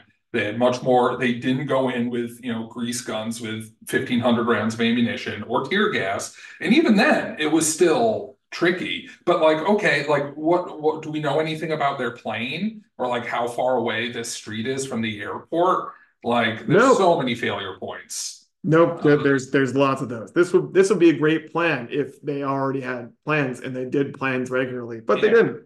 Yeah, and Mossad didn't either, which is why like literally the head of Mossad had to move to Buenos Aires for like months uh, to to coordinate it, Yeah. to coordinate the Eichmann capture. Well, it's interesting you say how uh, badly plotted out this is because by the time we get to number five in the this seven step plan, Mm. that's where we really get to wish casting. Oh boy. So, number five, the military command, after raiding all these communist controlled neighborhoods, would be shuffled to put coup plotters in positions of power. Uh-huh. Number six, President Frei would resign and leave Chile because they would tell him to. Mm. And number seven, a new military junta would be installed and led by Admiral Hugo Tirado, who I think had just a lot more soft support. Mhm. Um, and the junta would also dissolve Congress, which, you know, is kind of a blueprint for what would eventually happen with Pinochet, but that was executed with a lot more ruthlessness. Yeah, and probably more planning ahead of time. So and, and so the beginning of this would have been I I- I don't even get the beginning of it. Like were they were waiting were they waiting for him to leave the party? Were Yeah. they trying to hustle him out the party? Like They, they were going to wait for him to leave the party. Okay, that I feel like that could be a long way to the military stag do. Yeah. Yeah. Maybe they just expected he just wouldn't have enough fun Yeah, or or what have you. Or maybe they had a pretext for him to leave. That's Uh-huh. unknown to me too. yeah. But the real problem here was that rather than getting into his chauffeured army administration car that was waiting to drive him home and would then be uh, crashed into and he would be abducted from, Schneider left out the back, got into his own car, and simply drove home. Hmm. They didn't have a plan for that. They they did not have a plan for that. Didn't have a Uh, the, the plotters were none the wiser. And uh, in the kind of post-action report on this, they became quote nervous due to inexperience. Now, because it's later kind of put that this was Valenzuela's attempt and Mhm. his guys were just trying to do a kidnapping, and then Yeah. later on things turned to murder. By later on, I mean two days later, Mhm. three days later. It should be noted that the juries who reviewed this in Chile when Allende was still in power, because these guys did get arrested. Viaux and others, they decided that all of the uh, abduction doing, like the the team that was waiting for Schneider to exit the party, the team that eventually did kill him, that those are all the same guys. Yeah, there was no there's no separation between the notionally non-murderous kidnappers and Right. murderers. Right. So in other words, when we talked about earlier about, you know, our 28-year-old ex-detective hmm. newfound robber, Yeah. he he's out there in the car smoking cigarettes, waiting for Schneider to come out the front door. Oh, I Only- didn't think to put anyone on the bad tour. No, no, they're not. Yeah. They're not the best pros here. Also, you know, you would think that if you're going to try to control how he how he goes home, you should control how he gets there. Yeah. Like it, this seems like the plan was was just completely ruined by the fact that Schneider was like, "Well, I drove here anyway. It's time to go home." Yeah, I don't want to pick up my car here anymore. Got got in his car and drove home. I mean, drunk driving was considered a big funny joke back then. Yeah. so, you know. I mean, it's probably like, "Now my drive home's going to Yeah. be fun." Yeah, yeah. So of course, uh, the the kind of gang who couldn't shoot straight here tries again. Mhm, mhm. Uh, and this this gang, as we said, is primarily General Viaux's people. They're his contacts, but they're working under the command now of General Valenzuela to try to carry out this coup. Mhm. Uh, this second attempt I call the traffic jam debacle, Mm. and after a while, this gets sad. Like I, I wonder how many attempts I would get to where I'm like, can you just guys just can you just carry out and, and kill Schneider? Yeah, come on, guys, work with me here. And, and, keep in mind that you know after attempt one, Henry Kissinger has also been briefed, and he yeah. still isn't like, oh yeah, yeah. better turn, better stop this. Better not do any more kidnappings. Maybe I should stop paying these people or yeah. tell them they're not getting support. So on October twentieth, the very next day, so these guys have probably honestly like were staying up in their car oh, watching oh, yeah. these generals have their stag party yeah. from the outside, and then you know didn't even go to sleep. the next morning, they're like, okay, we're, we're oh yeah, they're probably we're, on they're probably on goofballs, if that's the right term, black black beauties. Yeah, yeah, yeah. Some some some, some bennies. Term, yeah, yeah. The very next day, again, uh, this gang comes up with a new plan on the fly, mm-hmm. which is we're just going to wait for General Schneider to go home from the Ministry of Defense. Because mm. after this stag party, he went home, he went to sleep. He's going to the Ministry of Defense this next, next day. All we have to do is wait for him to leave. Mm. And then smash our car into him, we'll abduct him, coup plan goes forward. I guess the plane's just on standby this whole time. One the boat. problem is when he left the Ministry of Defense, that is rush hour in Santiago, Chile. Yeah, yeah. They didn't think of that, I guess. No. Are they all like from the country? They're country bumpkins. They were all just looking up at the skyscrapers and being like, I mean, maybe the one who's just identified as quote a farmer. farmer. Yeah. But by and large, no. Um, they're mostly from Santiago, as I understand. Yeah. Uh, and certainly Viaux was, who's who's sure. running this operation supposedly. Yeah.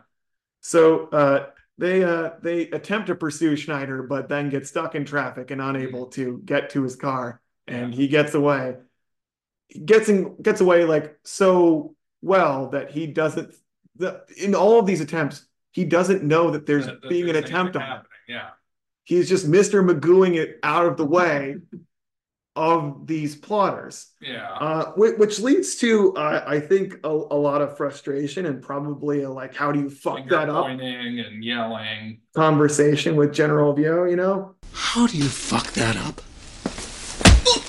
How do you fuck that up? And I think that's what how this gets ramped up to the level of frustration and uh, and anger that happens uh, by October 22nd. So maybe they had some sleep uh, on October 21st. Mm-hmm. To go back, after this second kidnapping attempt, uh, Wimert's informed that the attempt was underway, and he, he cabled headquarters to let them know about this uh, this traffic jam problem. But on October 21st, the next day, it's pretty quiet, leading up to October 22nd, which starts very early. So this time they're going to get it right. Mm-hmm. Right? Third time is a charm. At 2 a.m., Wimert meets with a Chilean military officer in a secluded spot outside Santiago and hands over the quote, sterile guns. These M3A1 grease guns, which I'm sure some of our listeners are familiar with. Yeah. But it, it, fires 45 caliber. That's a pretty powerful pistol round, mm-hmm. handgun round, at a very low rate of fire, 450 rounds a minute. Mm-hmm. So it's not like. Yeah. My understanding is it was like a cheap alternative to the Thompson. Right, but it was very reliable. Yeah. And fairly accurate. Mm-hmm. close range. In any case, you didn't need to be that accurate if you're going right up to the guy. Right.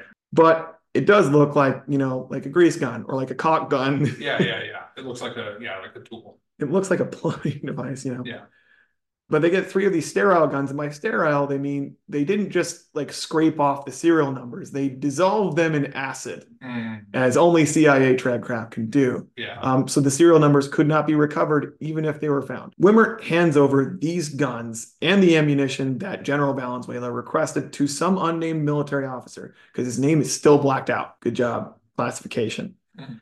at 8.05 a.m just six hours later Schneider is assassinated by the hit team. So you have a handoff of the guns and ammo, and then they carry out the, the murder. Which, among other things, I mean, it's grim, but it kind of goes to our point that uh, murder is a lot easier than kidnapping if you're if it's against a target who's at all like protected or aware. Yeah. Now at 8 a.m., uh, Schneider left his house in Santiago suburbs in a chauffeured car. It was chauffeured by a Chilean army corporal who, by all accounts, was uninvolved in the attack.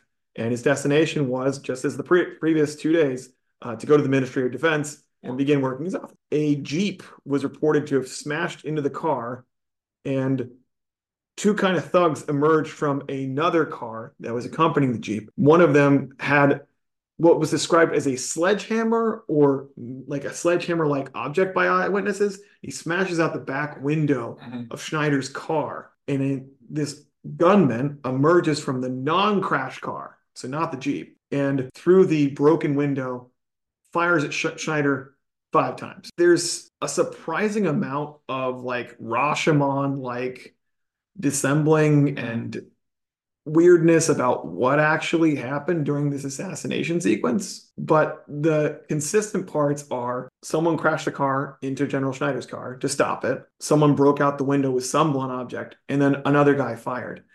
The weirdness is that in some accounts, there are like five guys who come and start shooting into the car Mhm. in the earliest accounts that I could find, it was always just one person Mhm. shoots into the car, which is consistent because only five shots are fired. Yeah. Um, and a there's a surprising amount of ambiguity later on as to what kind of guns were fired at the car. Mhm.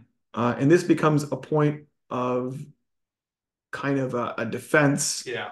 With the CIA, having just given guns to the coup plotters Yeah. and the kidnap plotters uh, six hours prior. Right. Now, one thing that Seymour Hersh found is he got access to, and this was when uh, General Pinochet, uh, the eventual murderer of Chilean democracy, was still in power. He got access to otherwise secreted away reports investigating the death of Rene Schneider. I'm just read the quote from Hersh's book, Price of Power. Quote, the murdered general was said to have pulled out a handgun when first confronted. Yet the official report on file in Santiago of the military officer who investigated the slaying depicts an execution. There is no mention of Schneider's alleged resistance. The report, signed by Major Carlos Donaso Perez of the 24th Commissariat of Military Police in Las Condes in East Santiago, noted that Schneider's car was struck and stopped by a second vehicle. The car was then surrounded by five individuals, one of whom, making use of a blunt instrument similar to a sledgehammer, broke the rear window and then fired at General Schneider, striking him in the region of the spleen, the left shoulder, and the left wrist. So two non-fatal wounds, and then one really awful to feel like gut shot. The first reports from the New York Times and others, the people who had like reporters on the ground in Santiago, and this is not during a military dictatorship. They're just talking to people around. They're talking to police officers. Those reports indicate that Schneider had been wounded by 45 caliber bullets.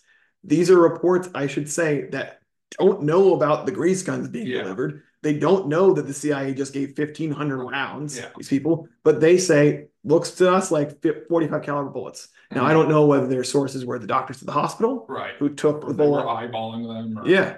Or, or anything.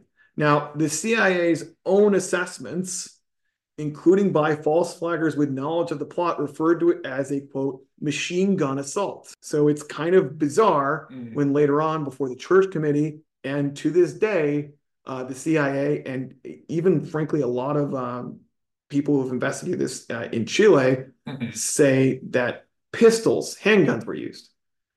There were early eyewitness accounts that one of the shooters was using a handgun. Although, frankly, if you don't know what the hell you're looking at and you're looking at it from like a block away, Mhm. like I could see, you know, someone pointing a grease gun with one hand Yeah. Oh, yeah. and not knowing what that is. It has a very, you know, thin clip. It's not. It's not that big of a gun. Yeah, no, and it does fire pistol rounds. It's a Yeah. submachine gun. Yeah. Um, but the fact that the CIA's own false flaggers who are in communication with all of the little plotters in, involved in this say report it as a machine gun assault Mhm. and say that Viaux's group did it tells me it Yeah. was done with their guns. Yes. That's what they're used for. Yeah. What else? Yeah. So now, of course, if uh if Kissinger's innocent, you would think the reaction to this plot would be, you know, disbelief, right? Mhm. You were supposed to abduct him. Yeah. Hey, take you him messed away. us up. This is terrible. I didn't just say remove by any means necessary. That would be awful. So the CIA, uh, October 23rd, 1970 message regarding the assassination was essentially uh, excellent job. Great job, guys. So, quote, the station has done an excellent job of guiding Chileans to a point today where a military solution is at least an option for them. Chief of station and others involved are commended for accomplishing this under difficult and delicate circumstances. I don't think you can get a more obvious pat on the back for Yeah. killing the guy, but that's not And when did this? When did this? Uh, the next day. No, no, no. When was this revealed? Oh, that, that was also in the 90s. So, right after the assassination of Schneider at 4 p.m., the CIA operations man in Washington, Karamessines, uh, meets with Alexander Haig, the deputy to Henry Kissinger, on the outcome of the death of General Schneider. And at time unknown after that, same day, Haig briefs Kissinger. And that briefing is still classified. Hmm. And if you were ever looking for like what would be the smoking gun to show that like Henry Kissinger knew about knew that Schneider was going to be murdered and didn't care, that's probably in the briefing of October 22nd, 1970. Mhm. There's a reason it's probably still classified. Yeah. However, you know, even though the CIA thought everyone did a great job and they thought a coup was imminent, they were wrong. The Chilean military under Carlos Prats, another officer who abided by the Schneider doctrine, Mhm. and was eventually assassinated by Pinochet agents, they rallied around defending that peaceful transfer of power. And Chile's Congress overwhelmingly elected Salvador Allende as president by a vote of 153 to 37. Yeah, it sounds like the C Dems went for went for Allende. Exactly. Now, the next day, however, General Schneider died of his wounds, and this became not just an attempted murder, but a murder case. And also, surprisingly, uh, the Chilean police pretty much rounded up almost everyone involved Mm, like, yeah. immediately. Now, would, would that have been the Carabinieri or like the Santiago So this, because it was the, and I don't know quite the the, mechanism of, yeah, yes. So I don't quite know the mechanism of Chilean law that did this, but somehow because it was General Schneider's assassination, it looks like it was the military police and it was a colonel who was in charge of the Hmm. investigation of the death, probably because they thought they couldn't trust the Carabinieri or the local police or what have you. Hmm. So now that you know killing Schneider was done for uh, for no effectual reason, they, they didn't get did- didn't get any coup out of it. The CIA Fubelt people draft what is essentially a this is what we need to cover up on this murder document. Yeah, this is a very like th- th- this is this has like the Coen brothers or even just like norm, you know, in most gang wars, like most killings aren't all that particularly useful, right? I mean, they- they're not strategic geniuses. But yeah, th- this is a Coen brothers element, right? They do this murder. It took several t- tries and it didn't even get them anything, and now they need to cover it up. Yeah, yeah. And this isn't to say that like the CIA doesn't pull stuff off. It's just like the, there's kind of a pattern where they like try to do things with this like spy shit, and then they just do it with increasing brutality as they get frustrated Yeah, at their own incompetence. Yeah. Which seems to have been the case here to some extent. But yeah, this document, which was approved for release in July of 2000 from 26 October 1970, says as part of deleted wrap up, station was made secure. Station has made security review based on assumptions that the government of Allende will make every effort to, to implicate redacted Mhm, the CIA mhm. in activities that led to death of Schneider. General Viaux's group was responsible for the shooting of Schneider. Parentheses, probably botched up abduction attempt. We don't know. Yeah, mhm. There are several active duty Army and Navy officers who knew the attempt would be made to abduct Schneider, including us, Mhm. and who also have been in direct contact with Viaux to discuss the possibility of overthrowing the government. Redacted, General Valenzuela, redacted, redacted, redacted, and Mhm. redacted, who all probably lived out the rest of their days Kissinger style. Mhm. General Viaux may not want to be fall guy for active duty officers involved in the plot. Latter may fear that their days are numbered if Viaux falls into the hands of Allende government. There is a warrant out for his arrest. So, station will break up areas of security consideration into the following subjects false flaggers, direct contacts, direct station contacts, embassy contacts, material furnished to the plotters, and redacted. Mm, So it's it's literally just what's our exposure, dude? mhm. How much time am I facing? Yeah, Um, wh- wh- what are all the weak points where they could? what do we got to clean up? Yeah, we got to make this look right. Yeah. Oh fuck. Get the cuffs off him before his blood settles. We gotta make this look right. So to that end, uh, one of the biggest things is material furnished to the people. They still have guns out there And tear gas. and bullets. Who knows what? and gas masks Yeah. and money, lots of money. Yeah. They also talk about how they need to, you know, conceal their false flaggers contacts with people. Mhm. There are reports immediately after the assassination saying that the Chilean government was examining uh, immigration in the country Mhm. to see, you know, who might be a fake Yeah. identity. So this document is obviously very damning, and that's why loads of it's redacted even today. Mhm. And that's why we don't actually have, you know, the final truth on what happened. In a cable to Washington on the same day, a representative from General Viaux demands that the CIA provide financial and immigration assistance to his group. Quote, based on your promises, I did the job, Yeah, I want to get paid. yeah, come on, we need those, um, we need those policies. Yes, pay out. We did what you wanted. Yeah, or- or else we'll come after you.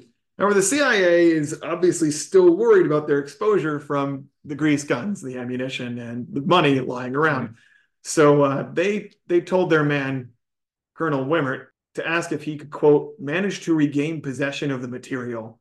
And uh, Wimert responds by promising conversation to quote take special care in hiding hardware and remove telltale indicators of origin, such as fingerprints. Oh God, they're gonna send them out after the guns. They they really did send him out after the guns. Ah, So he actually kind of like slept on it for about a week. Um, and then noticing that they hadn't regained the guns or anything like that, uh, the the co-leader of Fubelt back in in mhm. Langley again cabled Colonel Wimert and expressed concern that quote the hardware needs to be recovered. At this Yeah, What was point, Wimmer doing this whole time? like, do they think they're covering up anything by saying hardware? Yeah, Like, just get the guns. yeah. So sometime after that, sounds Wimmer yeah. We need you to recover the hardware. Uh, Wimmer goes to get the grease guns and the money back from the unnamed military official he gave them to, uh, who ultimately gave them to General Valenzuela. And this resulted in an incident that Seymour Hersh recounted, in which Wimmer pistol whipped Valenzuela into giving him back the money. And Wimmer actually talks about this as like he goes into Valenzuela's house and he's like, I need the fucking money back. Wimmer also they took he took the money that he paid Yeah, for this assassination. yes, Oh wow, that's that's rude. It is, I- I- The right? guns would make sense. Like you need to cover up, but like they're they're just gonna they're just gonna take the money back. I think the way that the CIA saw it is we didn't get the result. we we paid for a coup. Yeah, not We- just some dead gem. Yeah, we didn't pay you just to kill this guy. Yeah. You were supposed to kill this guy or get rid of him or remove him, Yeah. remove him by some means on the way to a coup. Yeah, but no coup, no cash. No, no, no coup, no follow through, no, no money. So Valenzuela resisted though. He's like, "This is my money. You paid this to me, and we did the job." Yeah, Uh, and I'm Wimmer. Wimmer pulled out his revolver and and beat a foreign general to give him back the money. Damn. Yeah. Does this sound like like diplomats to you? Yeah, I mean Henry Kissinger, his big book was called Diplomacy. Does this sound like the stuff they teach in State Department, or does it just sound like like John Gotti shit? Yeah, it's just it's just you know not the not particularly graceful thuggery. Yeah. And I, I think I neglected to mention that Wimmer, when he got this massive tranche of money, uh, $50,000 in various denominations, $250,000 in another time. Um, Seymour Hersh throws around the amount of $100,000 in another time. Hmm. He doesn't have a place to put it. He's like, I couldn't put it in the safe at the embassy because other people are going through the safe Yeah, at various times to get out credentials and stuff. So I had to store it somewhere. wouldn't the CIA station have a safe? Yeah, but they're, they're going through it, and this has to be kept secret from them too. Oh yeah, Uh, except except for Hecksher, yeah. his body. So he stirs it in his boots. Oh, He said, I, I and I guess equestrian big boots. big boots. So he says he has like the, all of the like hundreds of thousands of dollars of cash Mm, in like sausage roll like things, like just wads. And he's stuffing them to his boot. And then I guess when he needed to pay off Valenzuela, he like cut open the wad and like mhm, took some of these stacks out of the mhm, boot mhm. and handed him some of these like sweaty stacks of cash. Okay, yeah, of blood money. Uh, but yeah, he beat him and he took the money back and the guns, I suppose. and the guns. It doesn't say how he got the guns back, but it just says he recovered the guns. And then Wimert and Hecksher then drove 70 miles west of Santiago to the resort town of Vina del Mar, where they did the uh, very smart, very trade crafty military thing with the guns, which they put them in a bag and they threw them into the into the bay. Okay, well, I mean, that sounds relevant. It's a smart thing to do now. threw him in the Being Pacific. ironic, isn't it? Is it good to throw guns and It, like, it is, you know, it- it- but They're not very at the end of the day, this is just, it's all pretty crude. right? It's all yeah. There's no. It's not like this stuff is so high end. I Yeah. mean, maybe what the NSA does, but you know, not not this stuff. And then on November 6th of 1970, having not heard back from like you promised to pay me for doing Yeah. this stuff, and seeing as he's running the actual guys who did the did the assassination who are all sitting in jail, Bill makes it known that he has a record of his activities and his interactions with the CIA false flaggers and in a safe place, and he'll release it if he and his group aren't Oh, wow. made whole. It's So he was ti- a smart one after all. he is the smart one after You all. know, he's a bit of a coxcomb, but he he he has he has sense. At the end of the day, like all these CIA people are acting like you stupid little tin pot generals, yeah. and Viaux is going, "You have legacy costs. Yeah. I have information, man." Mhm. Uh, they really stonewalled on paying this for a bit until uh, a CIA undercover, one of the illegals, McMaster, he he met with a Chilean contact who told him, "You need to relay the message here. The Viaux group, many of them, as many as five, but at least three, are currently in jail in Allende's, Chile, and uh, they demanded somewhere in the neighborhood of two hundred fifty thousand dollars." Mhm. which to me sounds like the agreed upon amount. Right. Yeah. That was the amount you said would keep us financially lubricated. Mm. But the CIA at this point, 1971, are a little afraid that there's too many eyes on them Yeah. and this whole plot. And they said the most we can move is about $10,000 per family, mm-hmm. which weirdly comes out to them paying out about $35,000 of hush money to Mm. these plotters' families Yeah. They lowballed him. delivered in cash Mhm. to pay the legacy costs, Mhm. I guess that's which is how you know they were totally innocent. yeah. It's just Yeah. paying people who carried out the murders to shut up. Yeah. That's stuff normal people do all the time. Maybe uh, rather than going to the kind of the counter plotting, maybe this is a good time as any to talk about Kissinger's Kissinger's defenses Yeah. on this. Because just recounting for our listeners here, here's where we're at. Back in September of 1970, Kissinger heard Allende might be winning this election, taking office. A socialist will take office. And he reacted with uh, extreme prejudice as he later recounted that the consolidation of Allende in power in Chile, therefore, could pose some very serious threats to our interests and position in the hemisphere and would affect developments in our relations to them elsewhere in the world.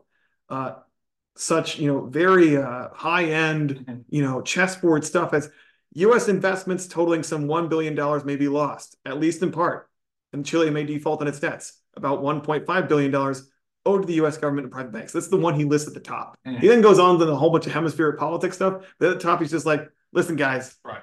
they're going to cut off the money. Yeah.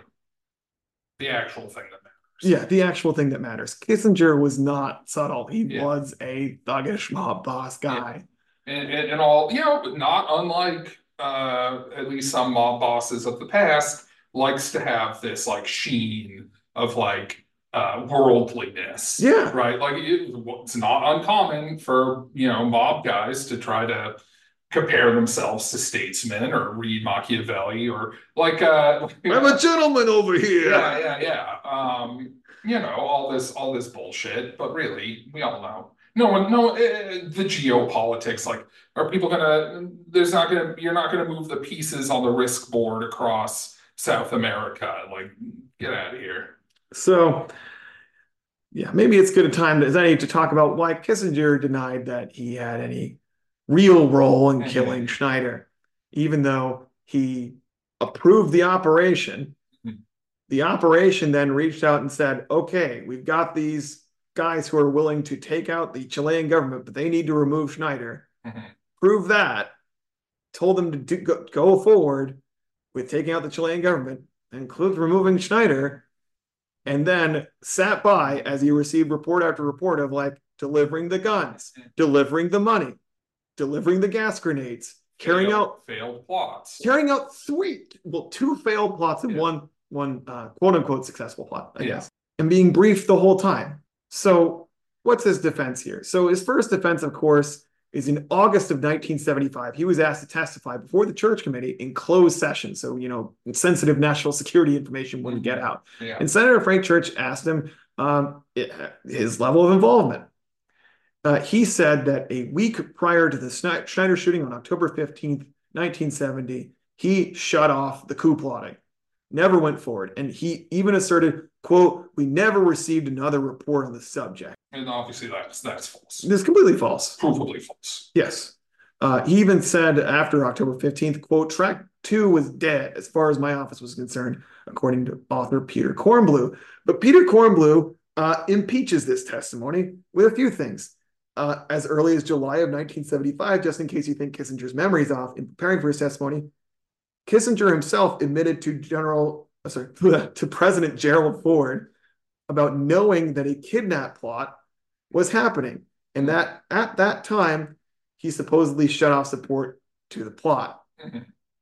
That would put the plotting he he he knew about. That would put it after October 15th. That would actually put it around October 17th. But Kornbluh found more damning evidence than that, uh, including cables from the CIA Santiago station, uh, repeatedly saying that they need to and should continue to keep the upper echelons informed, Mhm. uh, as well as testimony from uh, Karamessines, who said, "Of course, I would have briefed Kissinger about that. I assume I did that because that's what I did." Mhm. Of course, he, I, I think he briefed Haig, who briefed Kissinger Yeah, about it, yeah. rather than Kissinger directly. Although there were instances in which he talked to Kissinger directly, Mhm. like when they first came up with this crazy coup play. Yeah. So probably the the next defense that's actually still used today is some variation on like the group that killed Schneider acted independently Yeah. and without my knowledge. I approved a kidnapping plot or you know stood by as this plot happened, but it wasn't the people that I encouraged. That was like another group who acted independently. And they kind of riff off the fact that we don't actually know like all the specific shooters, all the specific people who drove. Um, but like I said, the Chilean juries, the Chilean judicial system has found that the people who were involved in the October 19th plot with Valenzuela, which definitely got our approval, were the same people as were there on October 20th and October 2017 when they killed Schneider. So did he ever try and say like, oh, maybe it was because this is they were preparing to say, oh, it was leftists Yeah. kidnapped. Did he try and argue that about the killing? No, no, I, I, I think he knew that with the evidence that had already come out, the cables and Right. so on, that he wasn't going to be able to say like, oh, she left us kill Yeah. Uh, Also, it, it didn't help that you know Allende's government immediately found plotters. Mhm. The probably the strongest argument that he and the historians who actually defend Kissinger have is they claim that the group that killed Schneider weren't paid with the money that we gave to the coup plotters, and they didn't have the weapons that we gave the coup plotters. In other words, we supported one coup plot, and then like another one just happened. Mhm. This wasn't our guys. It was it's a whole other group of guys. And Right. it's it's what in law they call like a nexus argument. Like, yeah, I was totally plotting to kill that guy, and I Yeah. got the guns together, I got the money Would together to that do it. fly in an American court? Uh, eh, Like if a mob boss was, if a mob boss was doing this to like, it, it, it would if there was like evidence that like he really like his that money, those guns he transmitted really didn't get to the people who ultimately killed him. It's like Yeah. someone else killed him. It's like the Robert Blake defense. Like, Right, yeah. of course I wanted to kill my wife. She's a terrible person, was Yeah. stealing my kid. But you know, she also had a lot of enemies, and one of them did it. right, yeah. That that was basically his defense. But, but in this case, does the nexus defense hold up? No, and it's probably the one that still needs to be knocked down Yeah. historically, Who are the historian, you, who, do you know the names of any of the historians who are making this argument? Is it like Niall Ferguson? No, um, I honestly I forgot her name. I did. I just read her book today. It was terrible. Um, but yeah, it, it's it's a lot of like they didn't have knowledge of what was going on. Things happened so fast. Are they like Kissinger biographers or what are they? Well, Kissinger, his own biography says Yeah. that, but I don't. I don't think his biographers are willing to step into that. Right, yeah, yeah, this wasn't willing to say that or whatever. But Maybe it was. just to to take down this argument once and for all, all of the plots were the same plot, as Yeah. far as we can tell, according to all of the cables that are sent from Wimert and from the uh, false flaggers and from Hecksher back to Langley, Virginia, saying what's going on with the plot, and that information then goes to Kissinger. They say looks like Viaux and his group all know what's going on with Valenzuela and they're participating. And they're doing that because Kissinger himself ordered them to. Yeah. And and the Chilean justice system. Yeah. Also. So the so the so Allende's justice system, if you know, you if we want to take like the the right argument, which would be, oh, obviously, what do these Chilean socialists know? Uh, not to say that Allende actually would have run the judiciary that early in his regime. Come on, guys. But uh, so so both sides agree, more or less, right? The Chilean side and the CIA side. Not publicly, but Not privately. publicly, but privately, yeah. Yeah. That it's the same group. Yeah. The guns went to the same people. You do have, frankly, deniability documents that Mhm. are sent by the CIA, and and there's a deliberate contradiction because they know that some cables will be discovered, and and this is also how you get a notion of like this isn't even like a limited hangout, but a deniable story. Um, Yeah. Which is they they send back people who have knowledge of who killed Schneider send back cables expressing surprise Mhm. and saying we don't yet know who killed Schneider. Yeah. Uh, there are those cables do exist, and they are sometimes used by journalists who don't know any better on this to say like looks like there was a different group that acted on this. They didn't know who they were.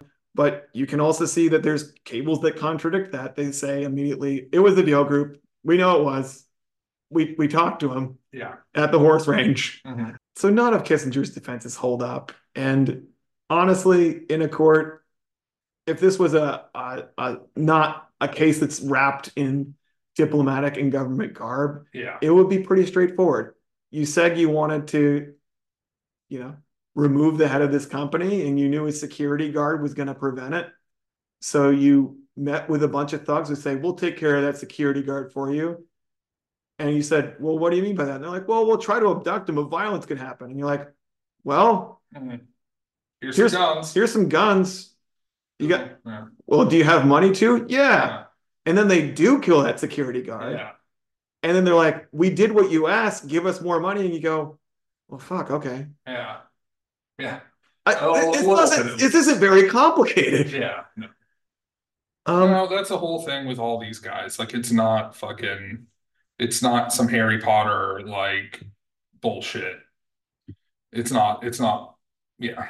Yeah, but the, the thing with Kissinger is, it, you know, and we've talked about a, a different figure on our on our Hoffa episodes, an actual mafia. So Yeah.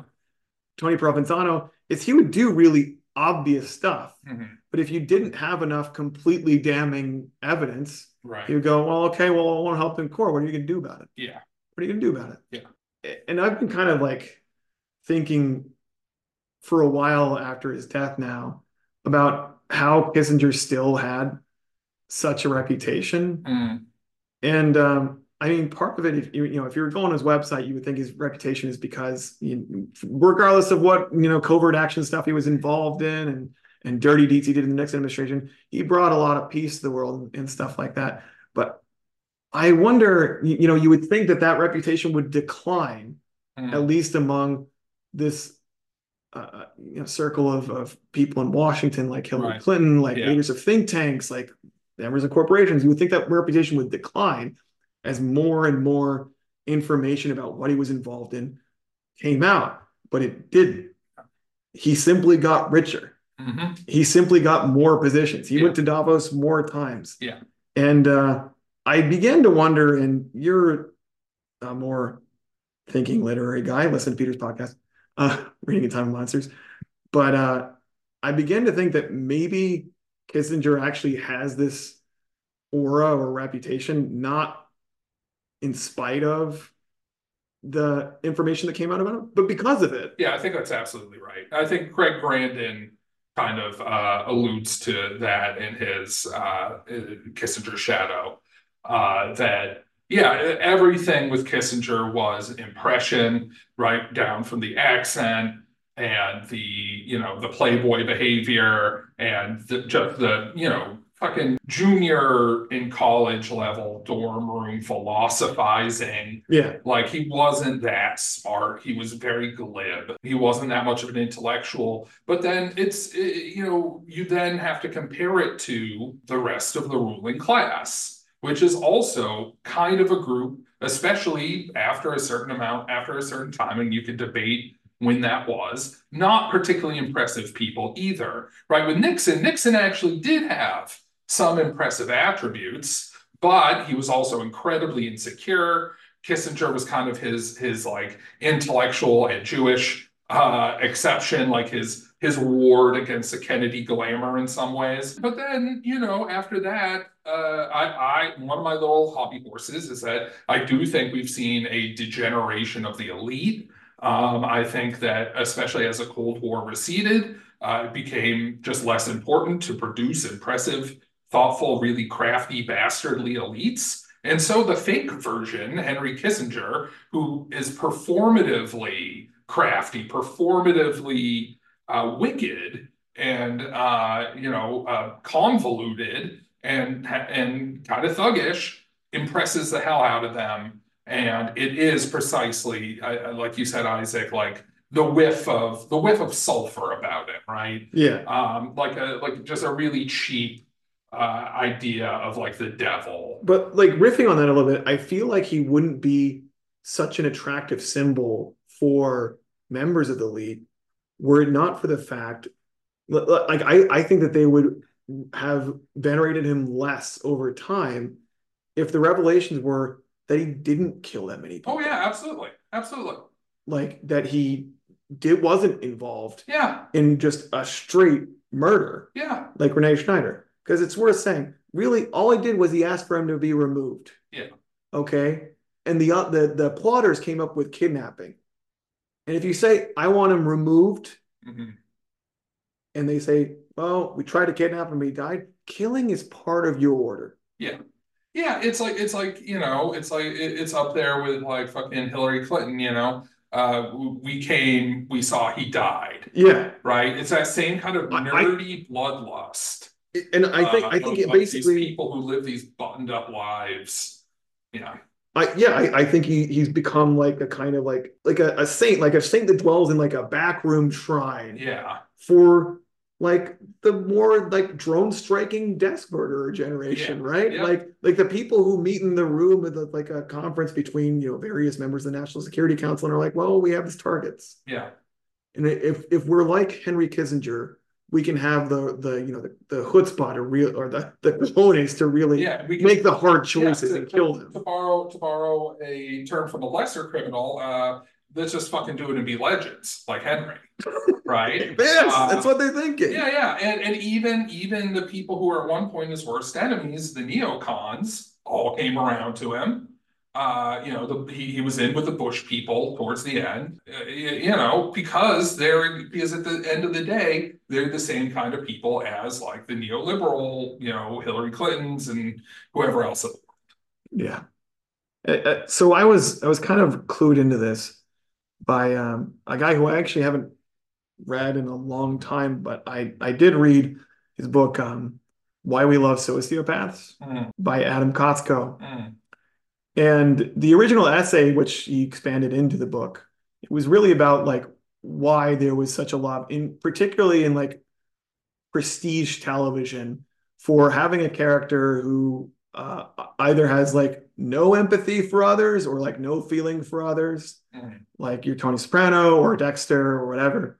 Um, sometimes with the conceit that they're like a biological psychopath, or mm. sometimes with the conceit that they're just like a sociopath. Right. Yeah. Like Dexter couldn't quite help it. He had yeah. like childhood trauma that in a cinematic, probably inaccurate way.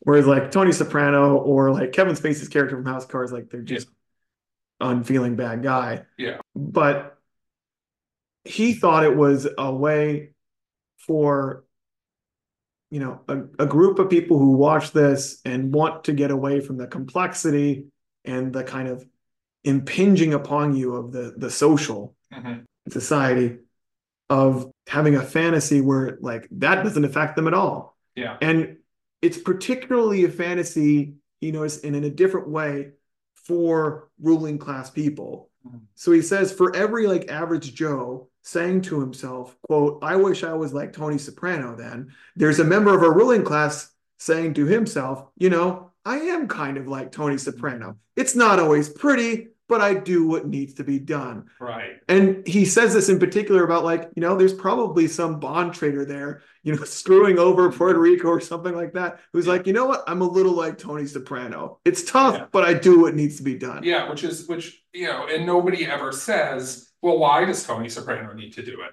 Because otherwise, there he he runs a gambling empire. The, the Bada Bing is an institution, Joe. Yeah, we need to, we need to keep it in business. yeah, yeah. So in All the strippers will get fired. Yeah. at at the end, it, it, it's kind of like that, like revelation at the end of Marathon Man, where it's like you did all this just for some fucking gold, Yeah. all of this, all these dead people Or for Fargo, that, right? yeah, For a little bit of money. money. And in the end, that's how you should see Henry Kissinger. hmm He might have had a long, good life on the back half of it, but you know, pretty shitty if he did all that for a little bit of money. Yeah, yeah. Oh, I do have to do one more thing, which is acknowledge our our illustrious sources on this episode. Uh, we have many primary sources that are supplied from the National Security Archive. You should go up and look at it, particularly the CIA and uh, Chile Anatomy Assassination. Um, all of that is really run by Peter Kornbluh Mhm. and his staff. He has been the longest hunting Kissinger sleuth, as far as I can tell, and uh, one of the hardest working. He wrote a book, The Pinochet File, which includes uh, both lots about Schneider and lots about much more, including the eventual coup that removed Allende. And also, I would say, as a source, uh, Seymour Hersh's The Price of Power, Kissinger in the Nixon White House from 1982, and uh, many articles from the Times, Washington Post, and uh, one from like a Nashville newspaper who printed some kind of that someone took a chance on that their wire service would carry an article from Chile, but Mm. uh, that was very interesting. So on that good note that we just ended on, Yep. listeners, a non-depressing note. See you next time See ya. with more Hoffa. Bye. Bye now.